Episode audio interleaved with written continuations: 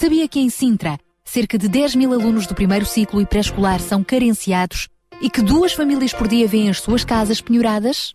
Todos os dias há alguém a precisar de ajuda e você pode ser a solução. Sintra Compaixão, o programa da RCS que abre portas à solidariedade. Sexta-feira, das 8 às 11 da manhã. Sintra Compaixão, contamos, contamos consigo. consigo.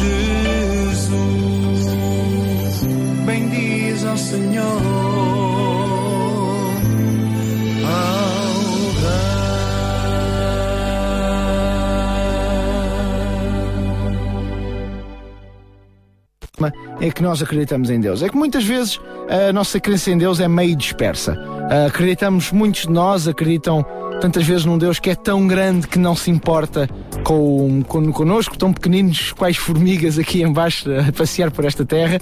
Ou muitos de nós acreditamos num Deus punitivo, uh, um bocadinho, desculpe a expressão, sádico, que gosta de ver o ser humano sofrer. Outros acreditam num Deus presente e inclusivamente comungam em, em diversas religiões, igrejas, o que lhe quisermos chamar. Mas, hum, inacreditavelmente, este não é o único tipo de Deus que nós temos, porque, de facto, na nossa sociedade ocidental, nós fomos substituindo a imagem que antigamente as pessoas tinham de Deus por outras coisas no nosso dia a dia. Eu dou um exemplo. Aquilo que muitos anos as pessoas viram em Deus foi, acima de tudo, uma sensação de segurança.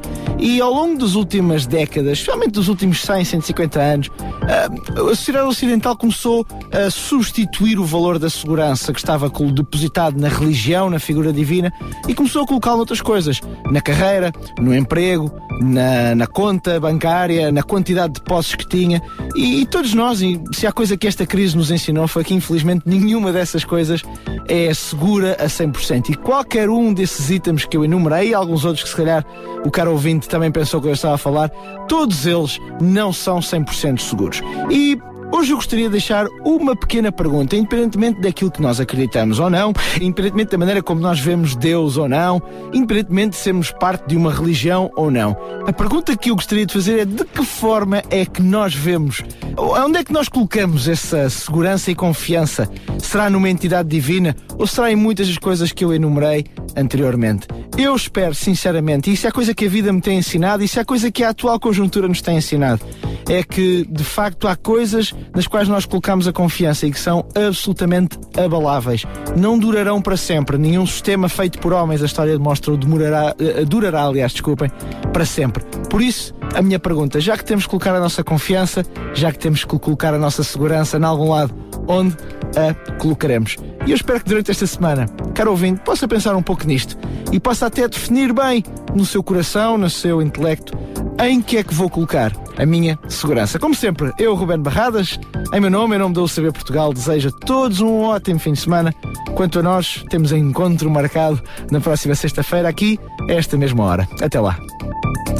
Até lá, Ruben Barradas. Um grande abraço. E agora eu acho que podemos dizer assim um bom dia como deve ser aos nossos ouvintes. É, um grande bom dia. É verdade, é verdade. Estamos consigo em mais uma emissão do Sintra Compaixão. Hoje é o nosso primeiro Sintra Compaixão do mês de maio. É verdade. O nosso uh, não é o primeiro de maio, mas é praticamente o nosso primeiro programa de maio. E sem qualquer tipo de contestação, vamos também falar do primeiro de maio, sim, do Dia do Trabalhador. Vamos celebrar de alguma forma também o Dia do Trabalhador. Ou do não trabalhador.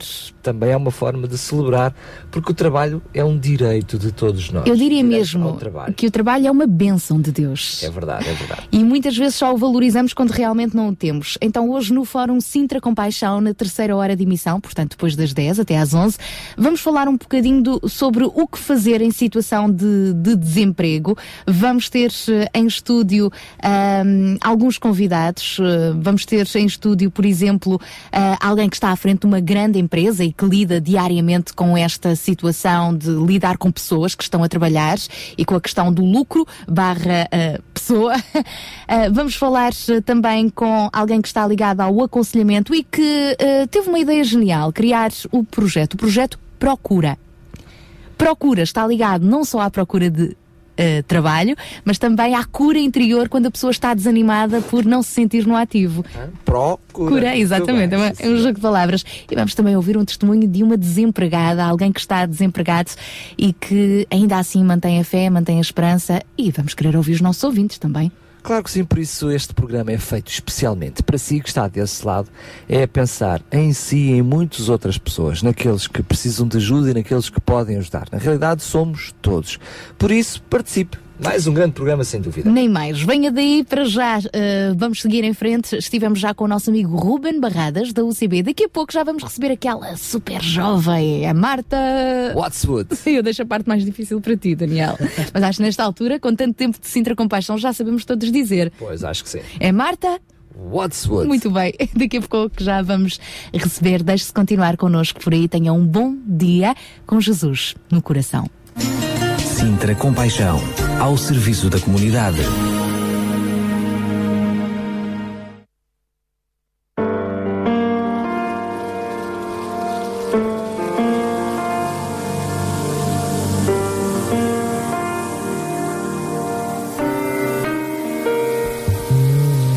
Neste instante peço, ó Pai, para que limpes meu viver.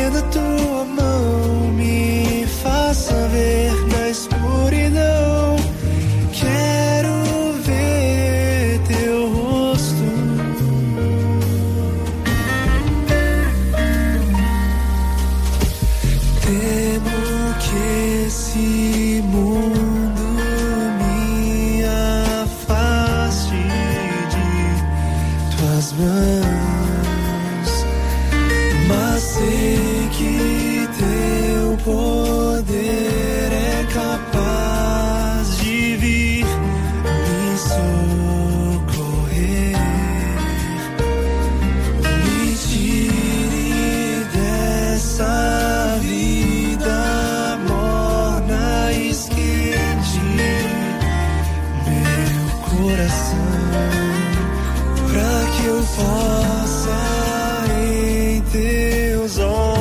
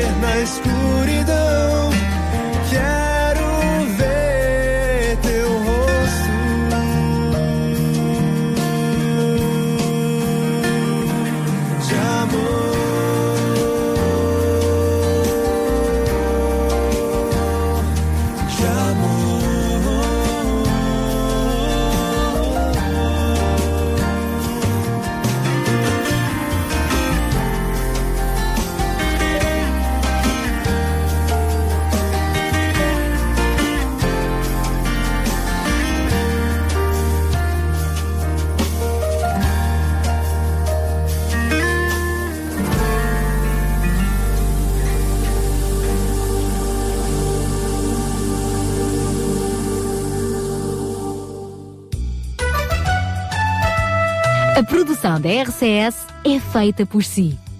Entre no facebook.com barra Rádio RCS e visite-nos.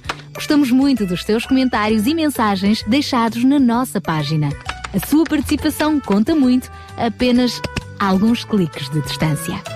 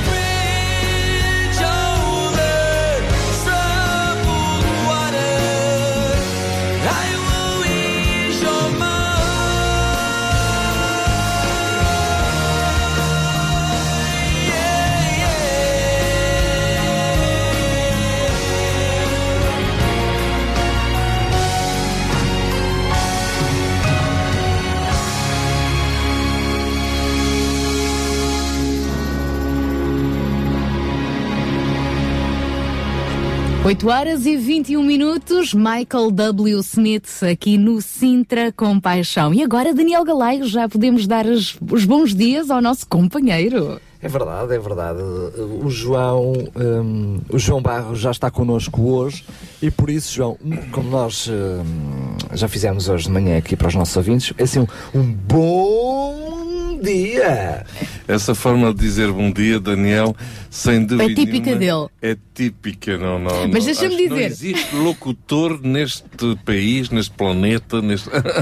E o Daniel habitualmente faz os programas da tarde, portanto só às sextas-feiras é que está aqui e também é connosco. assim, boa É isso tarde. que eu acho que não, eu acho que ele é mais de manhã. É essa a Ele, maravilha. ele também, ele também é, também faz um boa esse, tarde. Esse bom eh, demora porque. O M ajuda, é? bom ajuda, o boa Ajuda tanto. É, não, é, não é só isso. É que quando eu faço à tarde, já disse o bom dia de manhã. É, pronto. pois é. Não, mas ele é assim mesmo, com os microfones fechados de manhã, quando eu estou aqui a fazer as manhãs da RCS, ah, quando é oportuno, ele abre a porta e diz bom dia, só para mim, é? Só para mim, para mim ou para quem estiver aqui. Portanto, é mesmo natural dele. Mas não faz aquelas palhaçadas. olha, vou-te não é? dizer- Se for preciso, também as Ah, faz. Ele é um faz palhaço. Olha, vou-te dizer que hoje de manhã a Sara, quando chegou, deu-me os bons dias.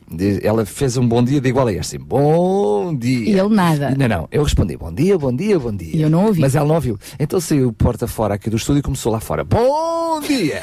bom dia!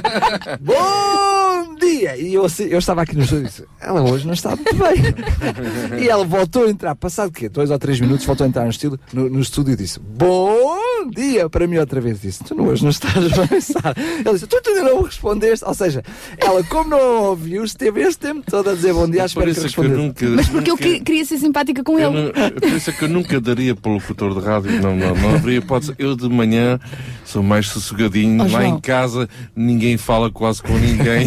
Olha, olha, mas isso pensas tu. Eu- Chama-lhe o que tu quiseres, mas tu às sextas-feiras de manhã és locutor do, do, do Mas Sintra locutores são vocês. Eu só estou aqui para acompanhar. Ok, eu acho que sim, todos juntos fazemos cada um com, com a sua parte, não é? É isso. Conseguimos mesmo. dar o melhor. Eu não tenho jogo de cintura, costumo dizer. A minha esposa diz que eu tenho, mas eh, é só no cinto. não. Joãozinho, ó Joãozão, ó João Barros, do Sintra Compaixão. Vamos lá ver uma coisa. Ah, estamos a começar um novo mês, o mês de maio, ah, e todos os meses nós temos um desafio diferente para os nossos ouvintes. Começámos em janeiro, aliás, começámos em setembro com vários desafios, não é? Mas neste ano começámos em janeiro com o desafio mais importante de todos, que é ah, quando surge um novo ano, normalmente queremos fazer mudanças, então tomemos a melhor opção, que é agradar a Deus. Depois falámos sobre conhecer a vontade de Deus, saber pedir a Deus. Chegamos agora ao mês de maio com que desafio? Sim, este desafio ehm, leva-nos à, à realidade do dia a dia e uma realidade do dia a dia, eh, sobretudo com pessoas que têm vindo a perder o seu, o seu emprego. E nós, na nossa comunicação social, eh, passamos eh, os dias, as semanas, os meses eh, a ouvirmos falar de estatísticas sobre eh, a situação do, do desemprego. Então, eh, é comum nós eh, eh, ouvirmos de que já temos 17,7 17,5% da população ativa eh, em desemprego, que estamos a falar de mais de 925 mil pessoas desempregadas. Enfim, são muitos números, muitas estatísticas e isto porque, por causa da Europa, por causa de, enfim, de, de, de razões que, enfim, eh, a própria crise económica e, e social já eh, acaba por eh, arrastar. Mas nós gostaríamos aqui este mês, para além de tudo isto, e podíamos passar aqui uma manhã inteira a falar do desemprego, sobre números, sobre quem que está desempregado e sobre os jovens, que eh, estamos a falar de uma grande, grande porcentagem eh, de jovens, cada vez mais, estamos a falar de mais de 30 e tal por cento só eh, de, de jovens desempregados dentro desses 925 mil. Portanto, para além de tudo isto, para além dos números, nós queríamos aqui realçar esta questão de que estamos a falar de vidas. Não de números, estamos a falar de vidas de pessoas que vivem um autêntico desespero, famílias inteiras. E sendo o Conselho de Sintra o segundo conselho mais populoso do país, também um daqueles onde o desemprego tem mais crescido em termos absolutos estes últimos tempos. Portanto, estas são, são razões mais do que suficientes para dedicar este mês de maio a todos aqueles que estão passando por uma situação de desemprego. Eh, É um bocado ousado nós estarmos a dedicar este mês inteiro eh, a esta, hum, a esta problemática, vamos lá dizer, a esta situação. Hum, Mas, é, de alguma forma, nós queremos desviar o nosso, o nosso olhar do- do- dos números e das previsões. Isto agora já se fala de que só daqui a dois anos ou três a coisa vai inverter. A gente sabe lá se vai se inverter, se não se vai inverter, se é, se não é. As coisas não estão nas nossas mãos. Mas estamos diariamente a falar de, de vidas de pessoas que estão a passar por uma situação angustiante e, e queremos trazer uma palavra de esperança para cada um deles e, por que não, alguma oportunidade de emprego, como tu estavas a dizer.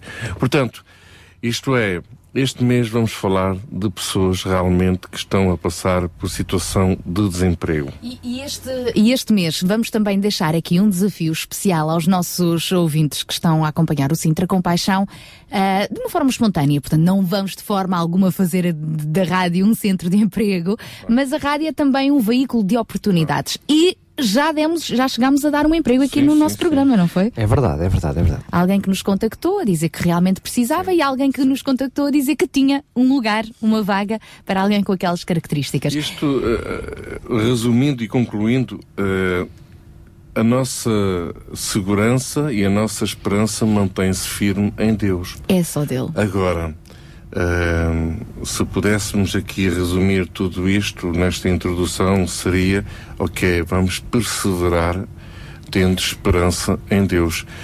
Agora, para quem está do outro lado e está a ouvir isto, não é nada fácil. Por isso vamos ter também isto. aqui um testemunho de alguém que está Exatamente. nessa situação. Exato. Mas Exatamente. acabamos por lançar na mesma um desafio. Um desafio Claro. O desafio É é, que cada um que está a nos ouvir e também para cada um de nós, eu, eu diria que são dois grandes desafios.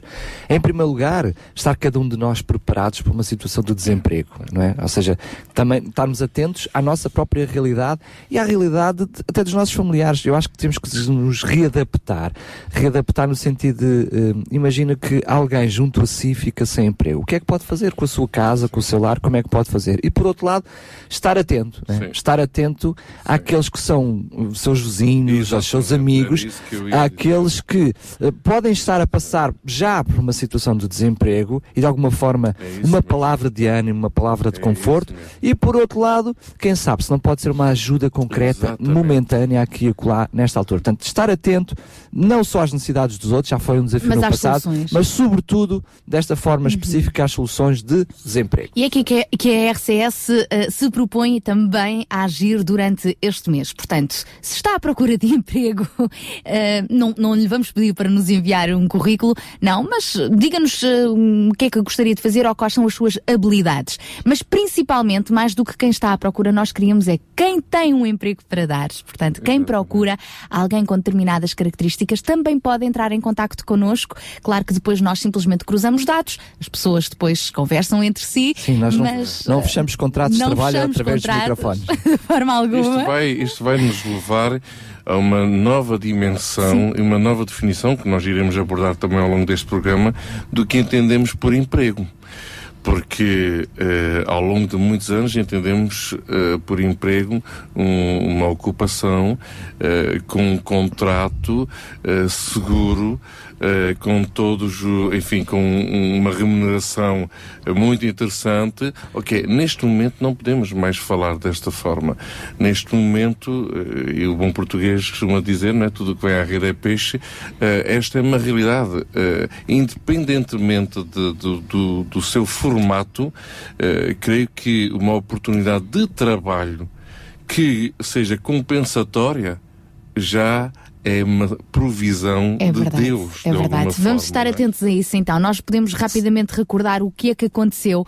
Ah, alguém que nos enviou uma mensagem, um casal, uma amiga de um casal que estava desempregado e disse que um deles, eh, portanto, ah, tinha hum, o curso de, de- de cozinheiro e sabia, era cozinheiro profissional e alguém precisava de um cozinheiro.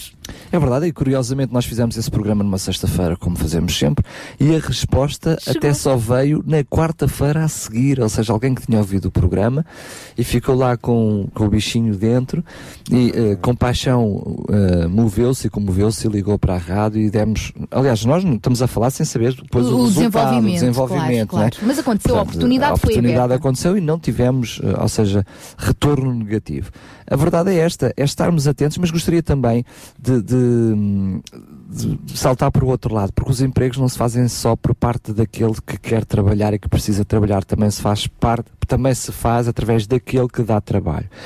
E eu diria que muitas vezes pode, haver pode não haver condições para muitos patrões neste preciso momento de estar a contratar pessoas, mas se não se puder não despedir, ou seja, se no seu coração já estiver a compaixão de que estão pessoas também ali e puder não despedir, já está a fazer um bem pela sociedade nos dias de hoje. E no, Sintra, no fórum de hoje, do Sintra Compaixão, vamos ter na terceira hora, depois das 10 precisamente, alguém que está nesse papel da entidade patronal e que muitas vezes se debate E com é essa fácil, situação. e não é fácil. Sim, para criar mais Porque oportunidades. estamos sempre a falar de seres humanos e de famílias. é? Mais do que números, é verdade. Estejamos então atentos. Está aberto o tema do nosso programa de hoje. Sempre que quiser participe, pode ligar para o, 960 37 20 25 e deixar a sua neste mensagem. caso via SMS, Agora- 960 37 20 25. E depois, por, através da rede fixa 219 10 63 10. Pelo nosso Facebook também. Venha daí connosco, contamos consigo. Sintra Compaixão. Uma voz amiga. São 8 horas e 33 minutos. Daqui a pouco já vamos receber a nossa amiga Marta Wordswood. Desta vez disse contigo, é? Contigo é sempre uma ajudinha. Para já ficamos com os Voz de Júbilo. Meu desejo.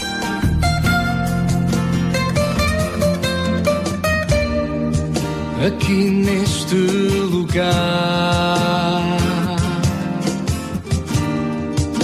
Eu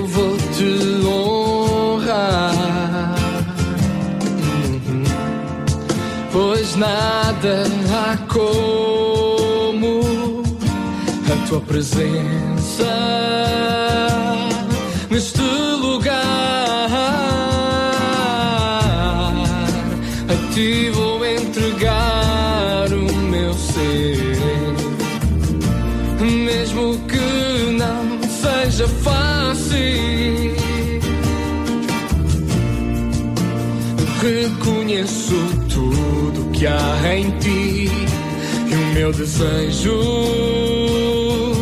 é tua presença neste lugar.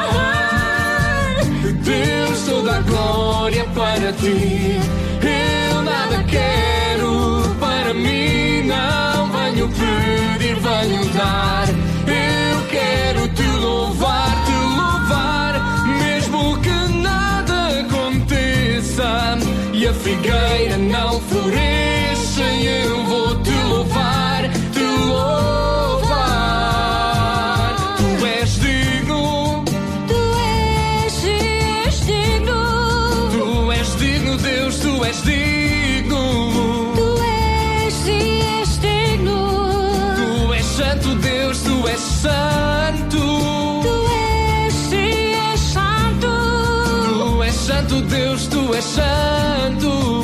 Tu és, santo. Tu és grande, Deus, tu és grande. Tu és, tu és grande. Tu és grande, Deus, tu és grande. Tu és, tu és grande. Tu és grande, Deus, tu és forte, Deus. Tu és digno, Cordeiro. Deus, tu és forte Deus, tu és digno de louvor.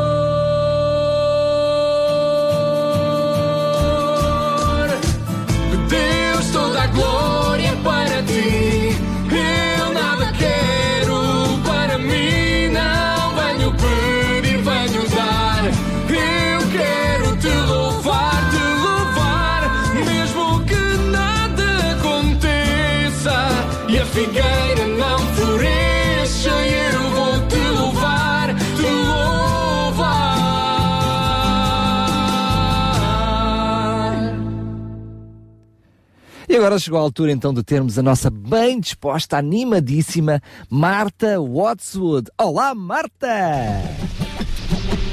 Olá, Sara e Daniel. Olá a todos os ouvintes que por aí andam de Sintra Compaixão e da RCS. Eu sou a Marta da UCB Portugal e estou convosco para mais um Weekend. Muitas vezes, quando vemos uma pessoa diferente, ou como chamamos especial, a nossa tendência, embora que sabemos que não é correto, é pensarmos: Xi, coitadinha. Seja pela pessoa de ser assim mais gordinha, ter um sinal na pontinha do nariz, ter o cabelo um bocado oleoso ou por ter algum tipo de deficiência. As diferenças entre as pessoas são algo normal. No entanto, muitas vezes ainda não conseguimos ver as coisas desta forma. Alguma vez pensaste, é, coitado daquele gato que tem uma mancha de pelo mais clara que a outra?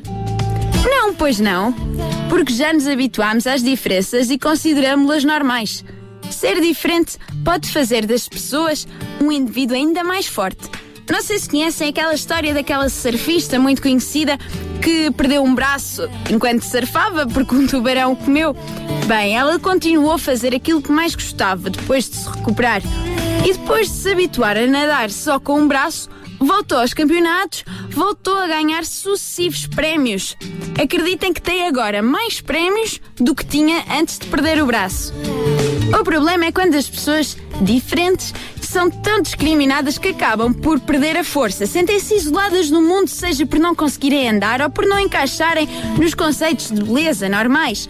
Em África, por exemplo, há uma tribo em que uma rapariga magrinha que houver lá é considerada estranha. Ninguém quer casar com ela. Mas é aqui que entra a nossa grande oportunidade de sermos diferentes. Em primeiro lugar, temos de começar a deixar de ver as diferenças como discriminantes. Alguém diferente não é menos do que tu ou eu. Todos nós somos diferentes, cada um tem as suas características.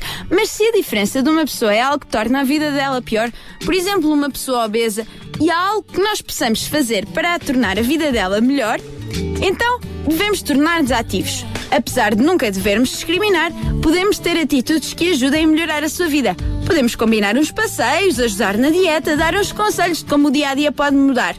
Podemos ajudar, mas nunca discriminar. Adeus, Sara e Daniel. Adeus a todos os ouvintes. Até à próxima semana. Obrigada, Marta. Beijinhos então e até à próxima sexta-feira. Sintra Compaixão. Paixão por Cristo e compaixão pelas famílias do Conselho de Sintra.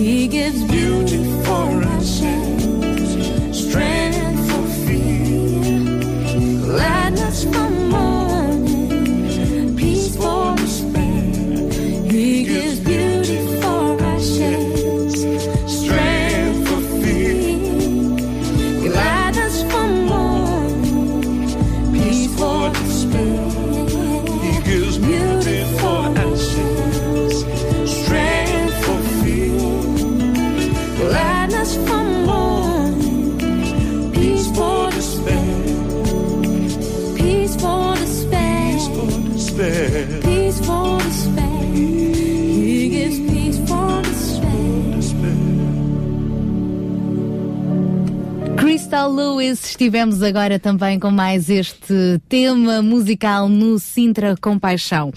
E João e Daniel já recebemos a primeira mensagem de hoje no nosso programa, é verdade. Ah, não vem assim nada, mas é de alguém que escreveu o seguinte: Bom dia, tenho dois amigos que estão a precisar de emprego, um deles é serralheiro. Obrigada pela vossa ajuda, Deus vos abençoe. Beijinhos e um bom trabalho. Beijinhos, beijinhos. Enfim, aqui está uma proposta. Não, é de alguém que precisa e fez bem em contactar-nos. Esse é o princípio. Exato. Seria interessante durante este mês nós fazermos realmente um levantamento e um registro destas, eh, destes contactos todos dos nossos ouvintes, porque hum, isto é mesmo assim. Eu recordo há uns tempos atrás, precisamente estávamos à procura de um serralheiro. Eh, e é daquelas tais coisas, não é? Estas pessoas sempre arranjam um servicinho daqui, um servicinho daquela. Eh, ainda, por exemplo, eh, na- nesta semana estamos a meter uma, uma- um corrimão no hall de entrada do, do nosso prédio para, para a Isabel, porque eh, tem dificuldade em subir as escadas. Enfim, do que é que nós precisávamos? De um serralheiro. Pronto, isso já está em andamento, mas é muito bom nós referirmos isso cada vez mais no, no programa, porque temos sempre alguém que pode estar a ouvir e precisar, não é? Com certeza, claro, com certeza. Obrigada a este nosso ouvinte que nos contactou. E ficamos disponíveis para ouvir mais ofertas ou mais procuras de emprego e gostaríamos mesmo muito que pelo menos ao longo deste mês houvesse resultados efetivos, não é? Portanto, vamos recordar os nossos contactos através do telemóvel. Podem enviar-nos uma mensagem escrita para o 960 37 20 25 960 37 20 25 Ou então por eh, diretamente para a nossa rede fixa, para o 219 10 63 10, 219 10 63 10. E ainda através do nosso Facebook Rádio RCS. Aliás, se o nosso Tiaguinho estivesse aqui, eh, portanto, o Tiago, que era o nosso colaborador, era e é o nosso colaborador eh, que esteve aqui em Portugal eh, uns bons mesinhos a fazer estágio, agora já regressou para o Brasil. O sonho do Tiago era chegar aos mil amigos no Facebook, na página da RCS. E foi-se embora com esse sonho muito perto de se realizar. Já estávamos nos 900 e muitos. Vocês sabem quantos amigos temos hoje no Facebook? Quantos amigos? Vocês querem mesmo saber quantos amigos temos? Mil e três amigos! Opa. Portanto, Tiago Basílio, não sei se a esta hora com o fuso horário ele nos está a ouvir lá no Brasil, desejo realizado. Já Muito ultrapassamos. bem. Agora queremos chegar aos 2000. Fantástico. Sendo que o Tiago continua a acompanhar tudo em direto a cores e vivo. Com certeza. Então, 1003 amigos, 1003 gostos. Obrigada por si que também está aqui na nossa página. Vá até lá, ponha um gosto. Assim podemos trocar entre todas estas mensagens, nomeadamente estes desafios do Sintra com paixão. Seguimos agora para mais uma amiga. Vamos? É isso? Vamos receber a nossa amiga Paula Teixeira. no mais um espaço Inclusão. Bom dia, Paula. Espero que tenham tido uma grande semana. Apesar da chuva, vamos lá alegrar com boas notícias, porque este, este espaço realmente é só para falar de coisas boas. E por falar em coisas boas, deixem-me contar-vos e, e- e partilhar convosco onde eu me a cantar. Numa associação que se chama Associação de Pais e Amigos Deficientes Profundos, APADP, que fica no Conselho de Sintra, ali na zona do Cacém. É uma associação ah, com um coração gigante e eu gostava realmente que vocês sentissem aquilo que eu sinto cada vez que vou lá. Ah, eu tinha 12 anos, eu não sabia cantar realmente muito bem, é um facto, mas ah, na altura precisavam de criar instalações para a PADP porque havia muitos meninos com deficiências muito profundas e, e não haveria muito espaço para elas. Então os pais e os amigos resolveram juntar-se e angariar fundos. Numa dessas festas de solidariedade no Teatro Maria Matos, imaginem, que era assim uma coisa com bastante responsabilidade, a Paula Teixeira, com 12 aninhos, ah, foi convidada para cantar, porque na realidade não havia grandes artistas, não havia muitos artistas. E lá sabiam que eu controlava umas coisas e convidaram-me para estar presente. Obviamente que eu estava com um bocadinho de receio, porque não era assim uma grande, grande cantora, mas o importante é dar e estar, e, e isso realmente foi o mais importante, porque esta associação ah, e, esta, e esta experiência mudou-me a vida. Tenho a certeza absoluta, porque eu desde muito pequena, desde muito cedo, que tive experiências e tive contacto com crianças com muitas, muitas deficiências. E desde cedo comecei a desmistificar preconceitos, sem ter eh, realmente grandes eh, problemas eh, de, de, de, de- de aceitar a diferença. E aí também a minha vida toda ficar condicionada e procurar uma, uma, uma profissão que, que tivesse de acordo com essas com, com, com isso que, que me fazia realmente sentir realizada na área de, de, de, de dar, ou seja, na- eu sabia que na área da deficiência fui parar a área da surdez, não por nenhuma causa especial, mas porque a PADP me abriu estes horizontes. Ahm, e eu gostava de vos falar desta associação, que é uma associação de amor, é uma associação de carinho de, pessoas que, tra- que trabalham ali, que imaginem, eu hoje já, já, já, já tenho, e vou-vos confessar a minha idade, tenho 36, imaginem, comecei a cantar aos 12, eu já sou, já, já, já sou, ah, faço parte da mobília, sou uma dinossauro vá, da PADP e, e vi aquela casa crescer, vi aqueles meninos crescerem eu cresci com eles. Ahm, eu tenho lá um, um- no, no início era um, noi, um namorado que, que hoje, passado tantos anos, já é o meu noivo, que é o Tó Portugal, que eu gostava que todos tivessem um Tó na vossa vida. O amor que ele dá é uma coisa inacreditável e, e basta estar só, basta sorrir, basta dar um beijinho e, e- e- o amor naquela associação brota de uma maneira incrível. Eu já sei que estou muito empolgada a falar da associação, da APADP e já me estão a fazer sinais que eu já estou a falar demasiado. Ou seja, eu tenho muito para contar, por isso não vai dar esta semana. Vou contar para a outra uma, uma coisa que me aconteceu com o Francisco, que é deliciosa e quero mesmo, mesmo partilhar com vocês. Por isso, olha, uma grande semana, muitos beijinhos e até lá. Eu sou a Paula Teixeira, da UCB Portugal, aqui com vocês na Sintra Compaixão. Obrigada, Paula Teixeira. Um beijinho e até à próxima sexta-feira. RCS Regional Welcome! 91.2 Vejo em seus olhos tristeza e solidão. Vejo em seu rosto um vazio. Procura resposta, procura explicação. Queres cobertor para o teu frio. Ele está aqui para te ajudar. As suas lágrimas ele vai enxugar. O nome dele é Jesus, é a razão do teu viver. Ele morreu numa cruz, se entregou só por você. O nome dele é Jesus, o príncipe da paz, a solução e a cura pra você hoje ele traz.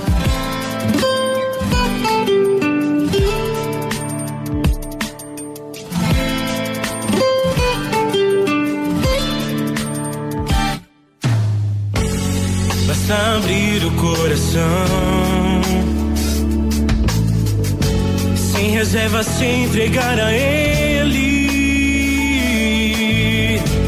Quando ninguém te estender a mão, olhe pro céu e veja a solução. Ele te contempla e te esquece de você. O nome dele é Jesus, é a razão do teu viver. Ele morreu numa cruz, se entregou só por você.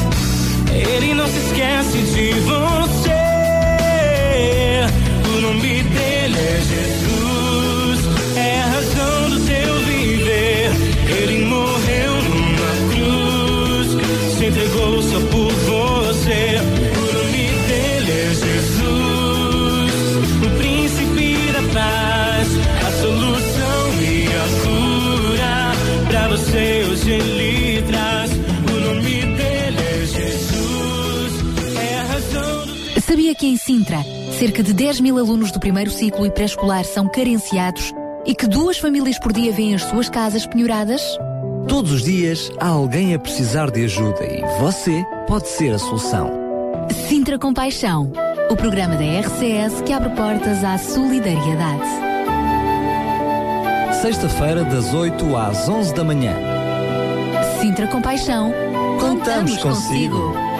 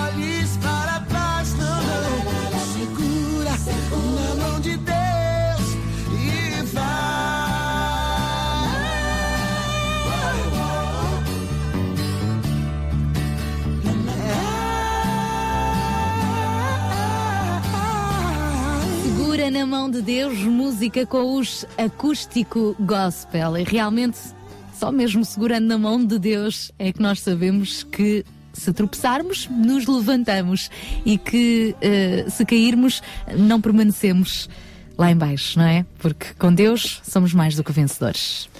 É isso mesmo, podemos contar com Ele para tudo, mesmo para os maiores desafios, para os maiores muros que estejam à nossa frente, porque para Ele não há impossíveis. Nós recebemos uma mensagem, entretanto, da nossa ouvinte de Vila Verde, a Gertrudes. Ela não está a pedir um emprego, ela está a pedir orações, porque sabe que através das orações o filho vai conseguir um emprego. então ela escreveu-nos numa mensagem o seguinte: Bom dia, eu tenho o meu filho desempregado, queria pedir oração para que as portas se abrissem para um emprego. Beijinhos e que Deus vos abençoe a todos. Gertrudes, obrigada, nós vamos ter isto em conta. Aliás, aproveitamos para lembrar os nossos ouvintes que no nosso site radiorcs.pt temos lá, lá um espaço específico para pedidos de oração.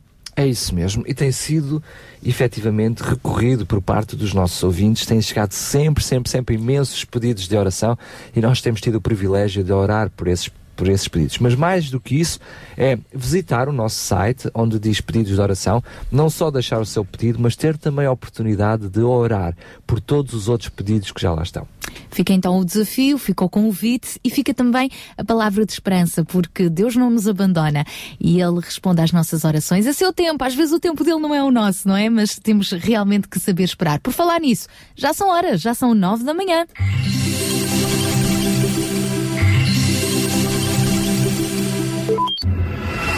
RCS Regional Sintra 91.2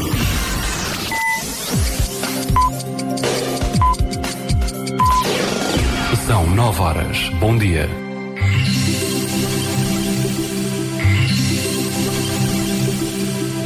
Sabia que em Sintra, cerca de 10 mil alunos do primeiro ciclo e pré-escolar são carenciados e que duas famílias por dia vêm as suas casas penhoradas? Todos os dias há alguém a precisar de ajuda e você pode ser a solução.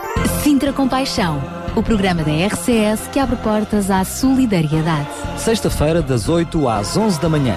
Sintra Compaixão, Contamos consigo. Esta é já a segunda hora do nosso Sintra Compaixão. Vamos continuar consigo até às 11 da manhã para já. Abrimos esta hora com Daniela Araújo no tema Por Ti. Deus faz tudo o que for preciso por nós. E daqui a pouco já vamos falar sobre uma iniciativa do Exército de Salvação. Fique atento.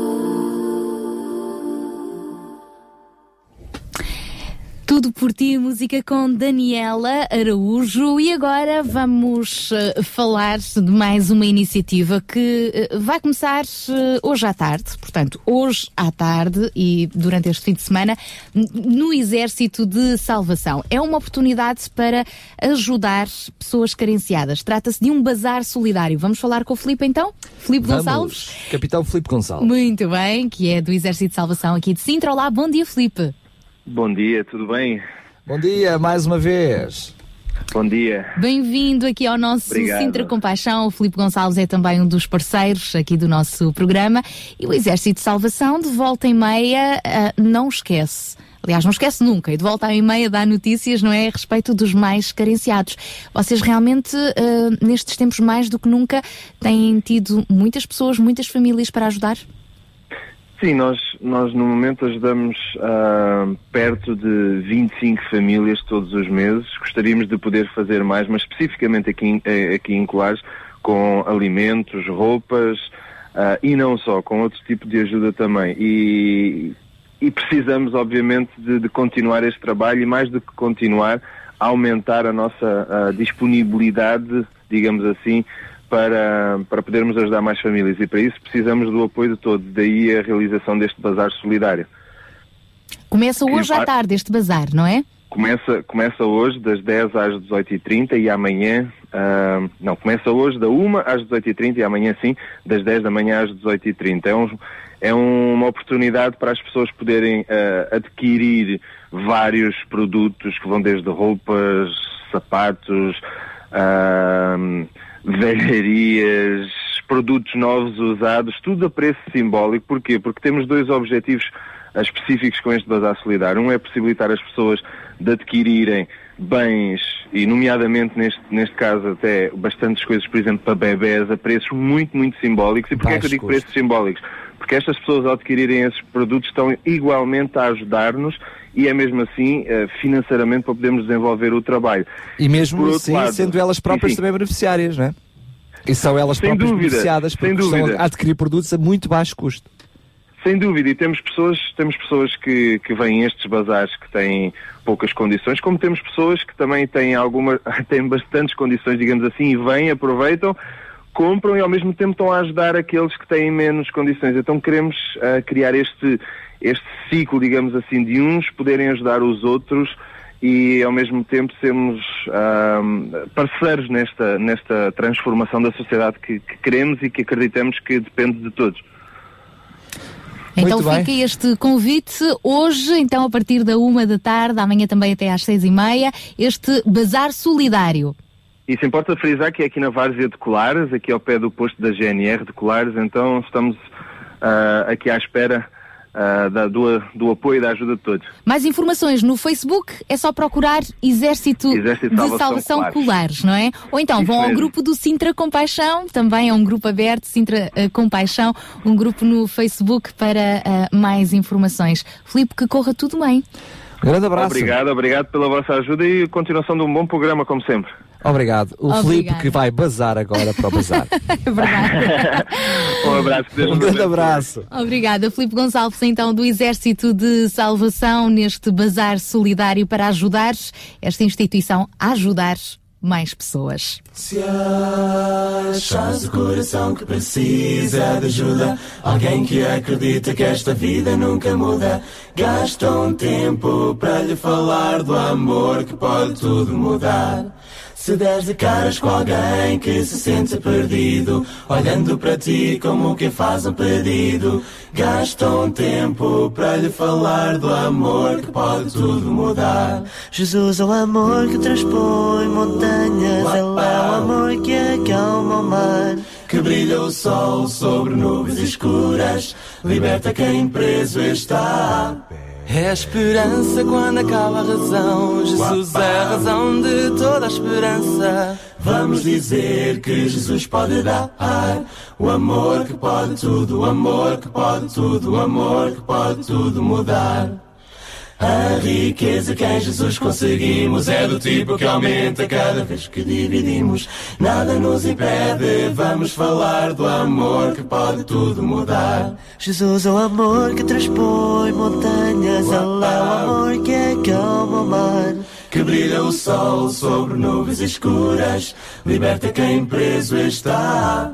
É a esperança quando acaba a razão. Jesus é a razão de toda a esperança. Vamos dizer que Jesus pode dar o amor que pode tudo, o amor que pode tudo, o amor que pode tudo mudar. Uh, uh, uh, o amor que pode tudo mudar. Jesus é o amor que transpõe montanhas. Ele é o amor que acalma o mar. Que brilha o sol sobre nuvens escuras. Liberta quem preso está. É a esperança quando acaba a razão. Jesus é a razão de toda a esperança. Vamos dizer que Jesus pode dar o amor que pode tudo, o amor que pode tudo, o amor que pode tudo, que pode tudo mudar, o amor que pode tudo mudar. Música com os domos, o amor que pode tudo mudar. E chegamos a mais um momento do nosso programa de hoje do Sintra Compaixão, em que temos a oportunidade de exercitar este amor que verdadeiramente se transforma. Temos ao telefone connosco alguém para nos deixar um pedido. É isso mesmo, temos connosco já, eu diria, um amigo, já das várias vezes que esteve connosco. Ele também é um voluntário, este empresário que dá do seu tempo aos outros, uh, da Operação 414, esteve connosco também na gala e que hoje nos vem fazer um pedido. Olá, Serafim! Serafim Serrano, muito bom dia! Olá, bom dia. Bom, dia. Vamos lá ajudar aqui a enquadrar eh, para quem nos está a acompanhar eh, desde, desde agora, quem sabe, não é? Eu tenho esperança que de volta e meia temos ouvintes novos também no Sintra Compaixão. Claro que sim. Operação 414, portanto, é, é, é um dos projetos do Sintra Compaixão, neste caso para dar assistência a crianças entre os 4 e os 14 anos eh, nas freguesias de São Pedro de Penaferrim e de Rio de Moro. São cerca de 50 famílias, 50 crianças e respectivas famílias que estão a apoiar e é aqui que nos chega um pedido, não é, Serafim? Que é um dos voluntários deste projeto. É verdade, é verdade. Então, voluntariamente, peça lá. É, pronto, é uma das famílias eh, que são desempregados e o esquentador eh, deles eh, quase que incendiou. E então tinha tem que levar uma peça que não compensa para o tempo do esquentador e, e para, para o estado em que ele está. Então, realmente, eles precisam mesmo de esquentador. São uma família que tem três filhos e realmente eh, não é fácil conseguir dar banho a toda a gente eh, sem o esquentador. Ó Serafim, ó Serafim, quem nos está a ouvir compreende isso perfeitamente, perfeitamente. Pois. Então tentamos realmente arranjar, mas, mas, não deu. Eh, sabemos que os, eh, os, os mecânicos que, que o tentaram arranjar têm, têm poder deles um em segunda mão que o vendem por cerca de 80 euros. Ehm, pronto, se houver alguém que, que tenha um esquentador ou que dê uma ajuda para conseguirmos comprar este esquentador mesmo em segunda mão, eh, era muito bom para estar esta família.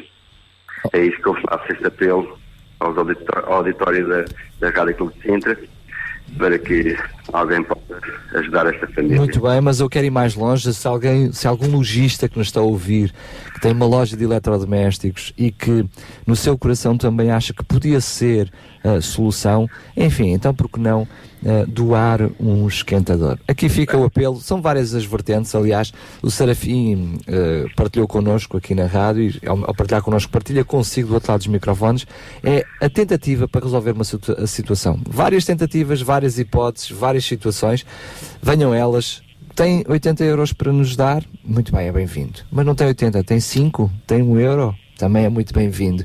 Porque se houver 80 pessoas com o seu coração puderem ajudar, temos o problema resolvido. Já vimos, temos Tem o mil- esquentador mais... lá na sua garagem que n- nem sabe como é que está, mas que provavelmente quando colocou lá até estava a funcionar e pode estar a funcionar. não? Porque não? É uma solução. Faça parte da solução. Esse é o verdadeiro coração com paixão. É isso mesmo. Uh, Serafim, muito obrigada. Se tivermos notícias, nós depois encaminharemos e ficamos então a desejar uh, que, de alguma forma, Deus possa vir também suprir as necessidades desta família. Obrigado eu e hum, continuação de um bom programa e de um bom dia para todos. Obrigado, Obrigada, Serafim. Um grande abraço. Obrigada, Um grande obrigada. abraço também, Daniela. Obrigado. Obrigada. Sim. Vamos a isso então, já sabe, o apelo está no ar. Precisamos de um esquentador para esta família. Se tiver alguma forma então de nos ajudar, os nossos números são. O 219 10 63 Vai atender o 10. telefone, Daniel, vai, vai, vai. Vou já, vou já, vou já. 219 10 63 10. O telefone já toca. Ahm, obrigada, Daniel, por isso atender o telefone. Isto enquanto a nossa equipa está reduzida, não é? Ah, teremos mesmo de ser assim polivalentes. Ora falamos, ora atendemos o telefone. Sem máscaras. Somos genuínos aqui na rádio. 219 10 63 10. Pode-se também optar por nos enviar um SMS para o 960 37 20 25, 960 37 20 25 ou ainda através do nosso Facebook Rádio RCS. Portanto, contamos consigo. Este é mais um apelo que estamos hoje aqui a deixar eh, no ar no programa Sintra Compaixão. Venha daí connosco. Sintra Compaixão, uma voz amiga. E enquanto isso, vamos voltar à música É mais uma voz inspiradora que esteve connosco no Fórum Sintra Compaixão, na escola, na Portela de Sintra. Ele chama-se Eber Marques.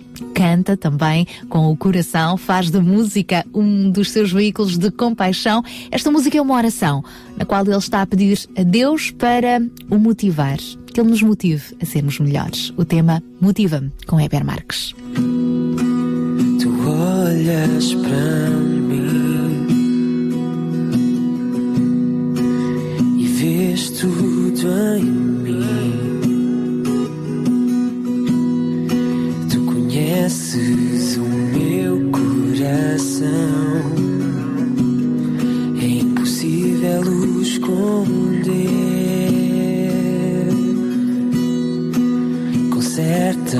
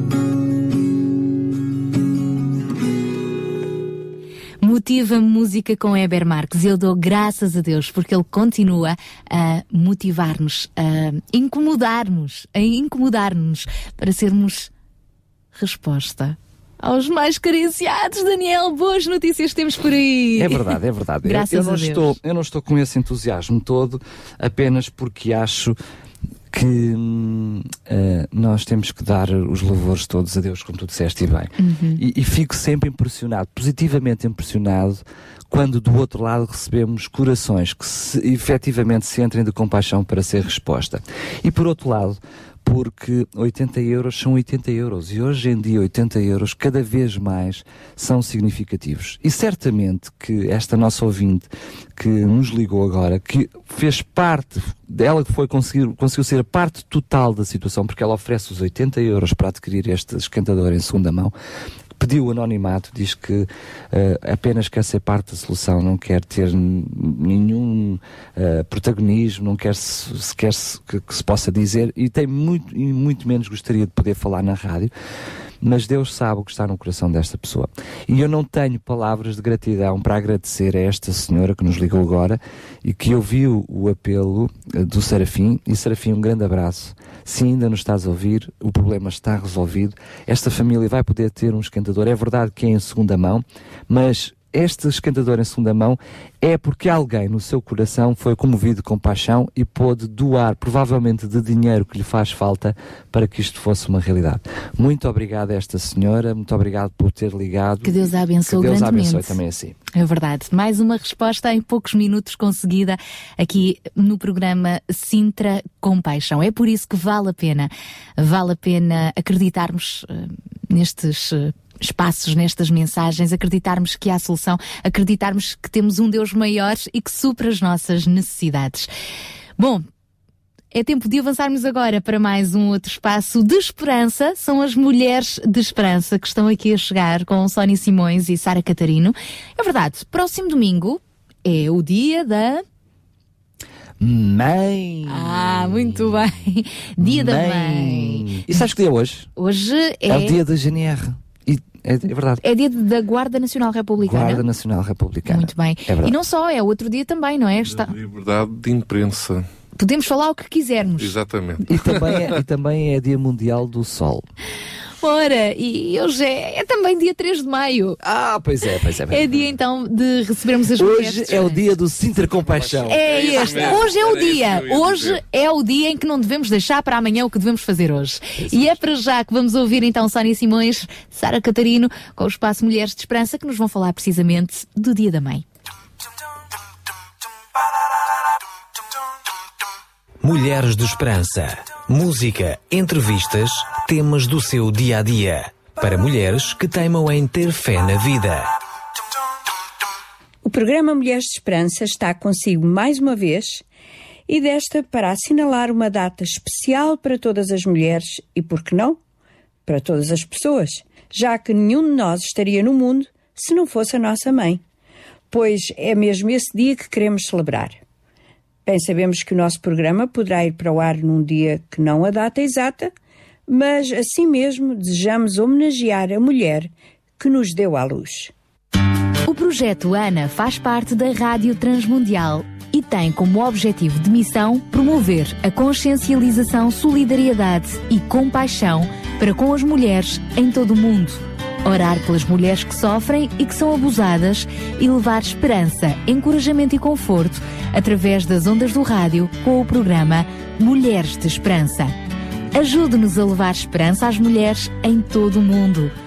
Para mais informações, ligue 211 58 11 28, 211 58 11 28 ou envie um e-mail para mulheres@radiotransmundial.org. As mais antigas celebrações do Dia da Mãe remontam às comemorações primaveris da Grécia Antiga em honra de Reia, mãe dos deuses. Em Roma, as festas comemorativas do Dia da Mãe eram dedicadas a Cibele, a mãe dos deuses romanos, e as cerimónias em sua homenagem começaram por volta de 250 anos antes do nascimento de Cristo. Durante o século XVII, a Inglaterra celebrava no quarto domingo da Quaresma um dia a que chamava o Domingo da Mãe, que pretendia homenagear todas as mães inglesas. Neste período, a maior parte da classe baixa inglesa trabalhava longe de casa e vivia com os patrões. E no Domingo da Mãe, os servos tinham um dia de folga e eram encorajados a regressar a casa e passar esse dia com a sua mãe. Nos Estados Unidos, a comemoração de um dia dedicado às mães foi sugerida pela primeira vez em 1872 por uma senhora chamada Julie Ward Howe e algumas outras apoiantes que se uniram contra a crueldade da guerra e lutaram principalmente por um dia dedicado à paz.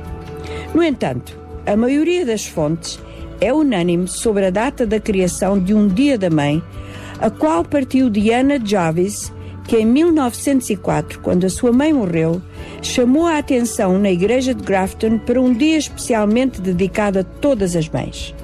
Três anos depois, a 10 de maio de 1907, foi celebrado o primeiro Dia da Mãe na igreja de Grafton, reunindo praticamente famílias e amigos.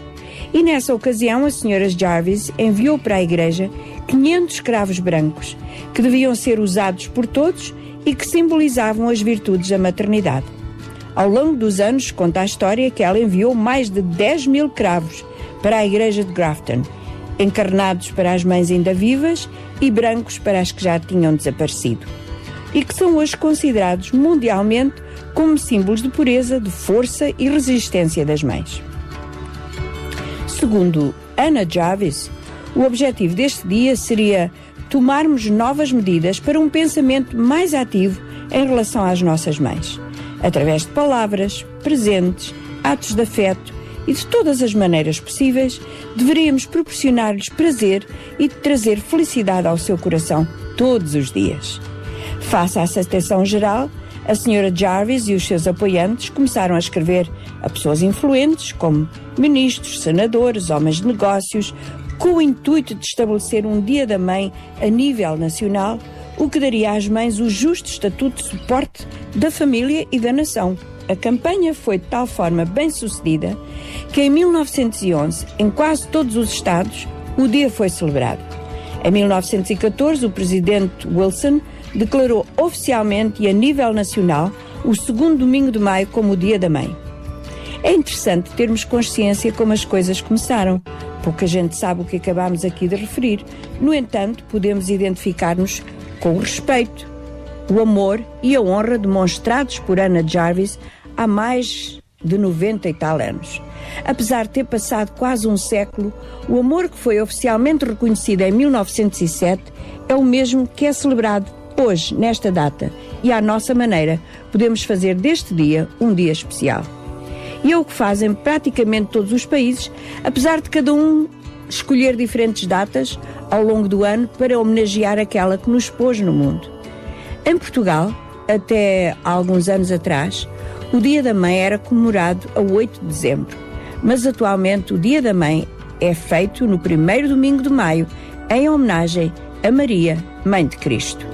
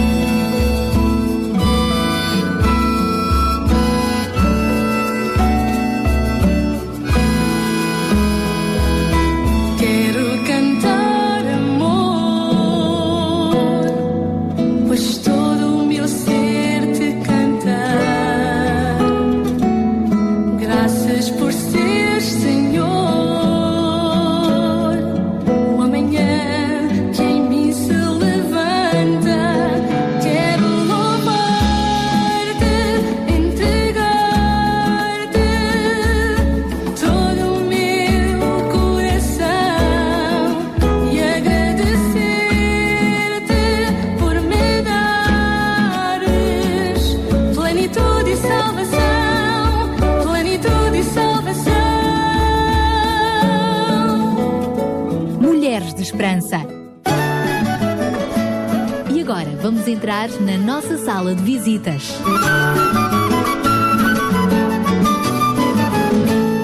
Ora, cá estamos nós na nossa sala de visitas para entrevistar uma mãe.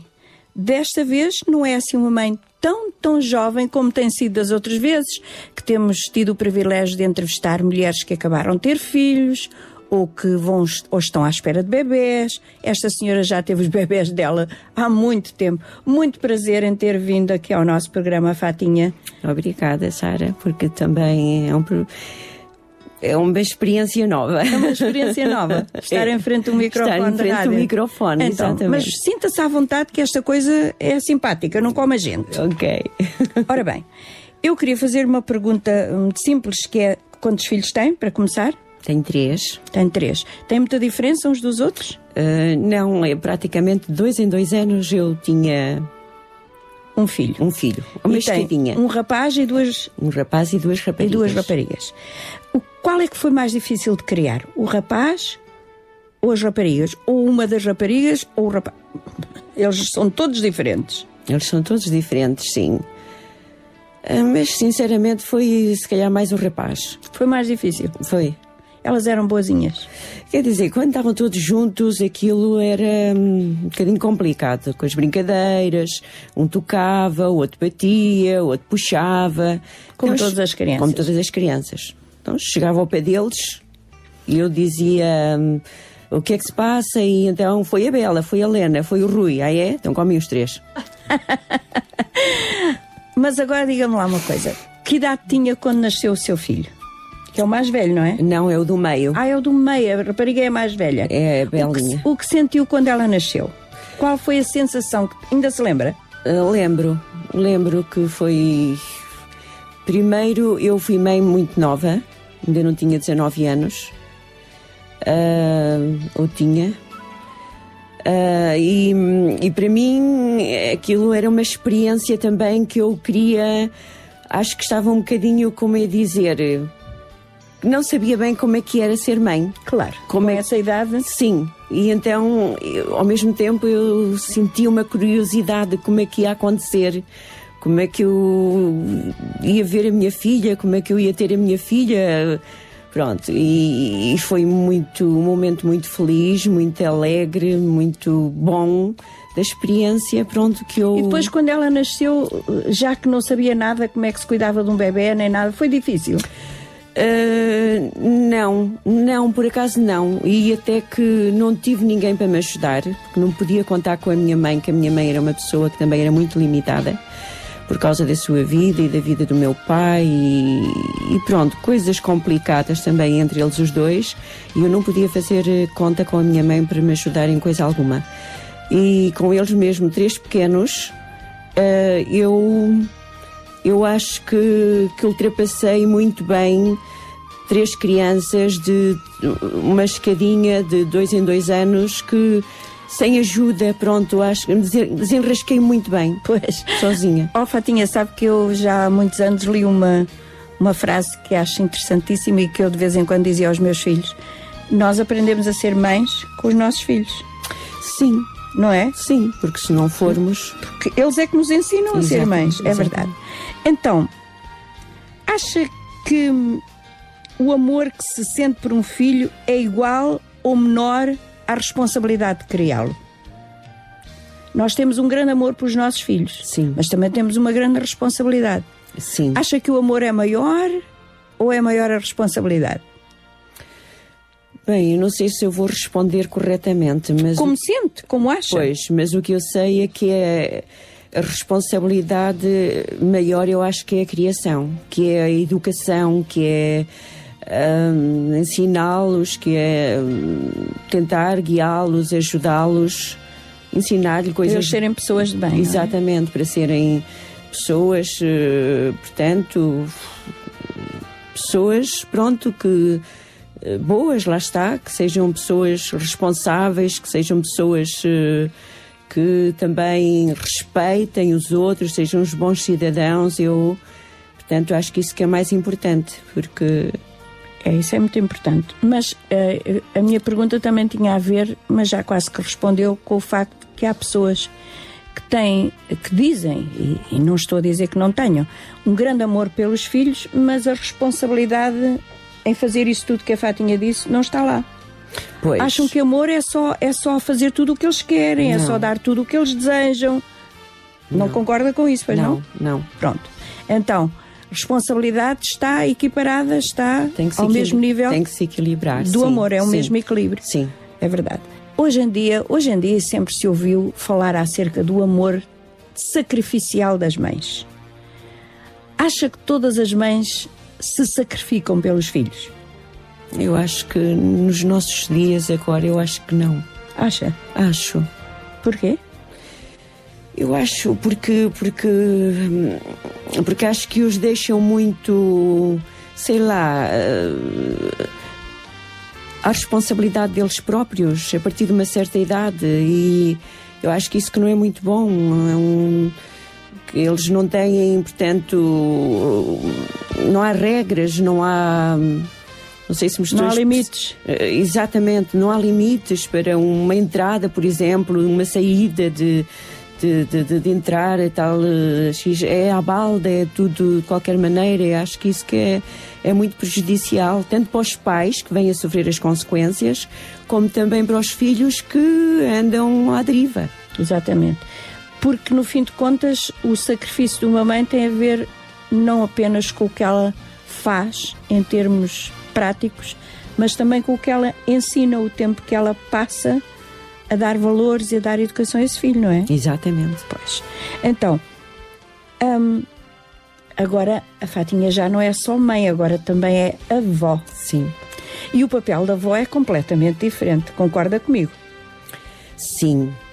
Eh, Tem limites também, não é? Embora nós, eh, é assim, eu gosto muito dos meus netos, dos três netos que eu tenho. É mais pequenina e que é um amorzinho, é um doce também, mas é assim, nós como avós temos algo a transmitir-lhe, não é? Mas não podemos descorar de- de- dos pais que têm o primeiro, portanto, que têm São os pais a maior que- responsabilidade, não é? Mas como avó, com, quando fico com eles, eu tento também pôr eh, regras e não desfaço quando os filhos, os pais estão presentes de desfazer aquilo que eles dizem, não vou lá com. Acha que o amor de mãe é diferente do amor da avó? Ai, Sara, Não não me desiluda. Oh, Sara, eu não sei, porque eu, eu, eu, eu não sei, porque eu acho que os nossos. né, Eu acho que. Eu Não acho, tenha medo de dizer, diga, diga. eu, para mim, eu acho que não há diferença. Eu, Acha? eu acho.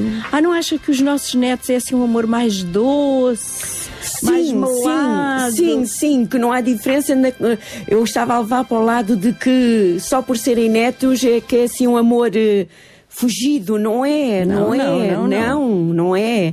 A co- Pois lá está como a Sara diz, é, são os docinhos e a maneira como nós os tratamos, se os tratamos bem, eles também são tão, eles retribuem. Exatamente. E é tão maravilhoso as, eh, É. ouvir as palavras deles, os, Então as mães deles. todas, as mães todas que nos ouvem, façam favor de ser avós, porque é uma coisa maravilhosa. Linda. Concorda, não é? Concordo plenamente. Ahm, na sua casa, as suas meninas e o seu menino festejavam o dia da mãe? Festejavam quando eram pequenos, está assim a falar, Sim, a, sim. a- a pergunta. Ah, sim, traziam. Eu tenho, ah, eu tenho muitas coisas quando eles eram pequeninos guardadas, porque eu já disse tenho que arranjar uma caixa enorme para meter lá tudo.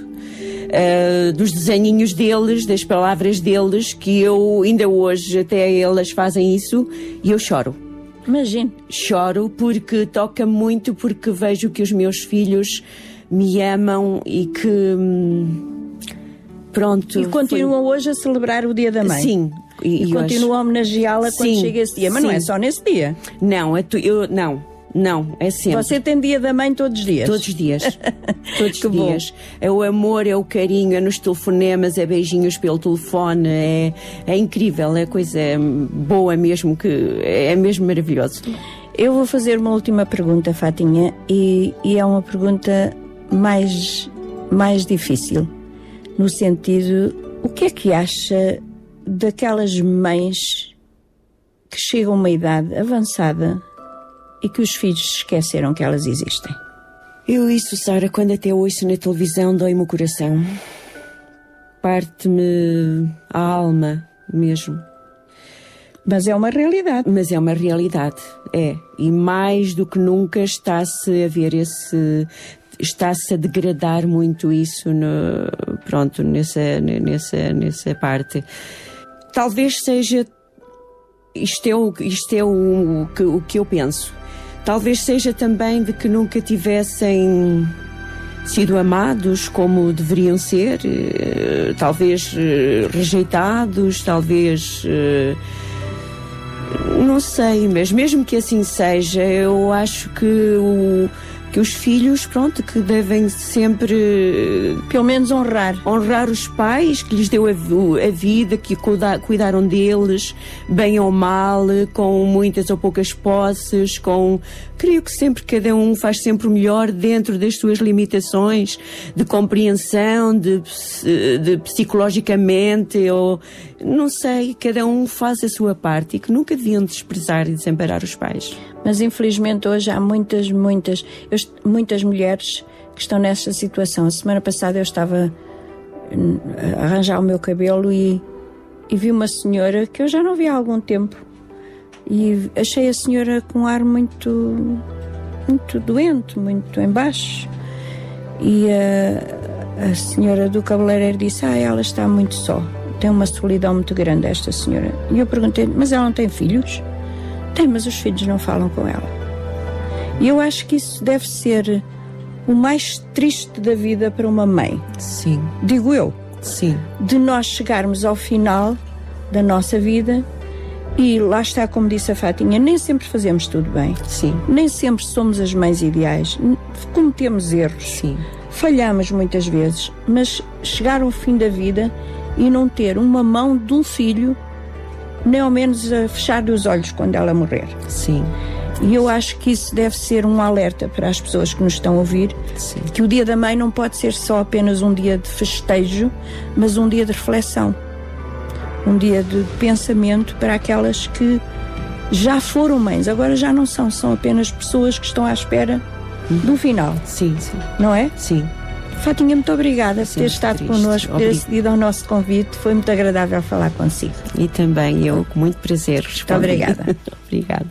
Mulheres de Esperança.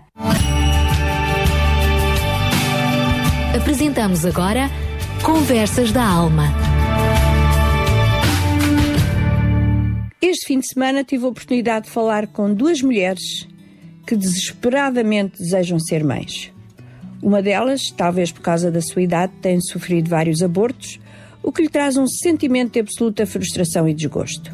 Dentro de cada mulher, com algumas raras exceções, é evidente, há um desejo natural da maternidade. Mesmo aquelas que, por convicção ou necessidade, decidem não ser mães, ainda assim toda a sua postura diante do bebê ou de uma criança de mais idade é sem dúvida maternal.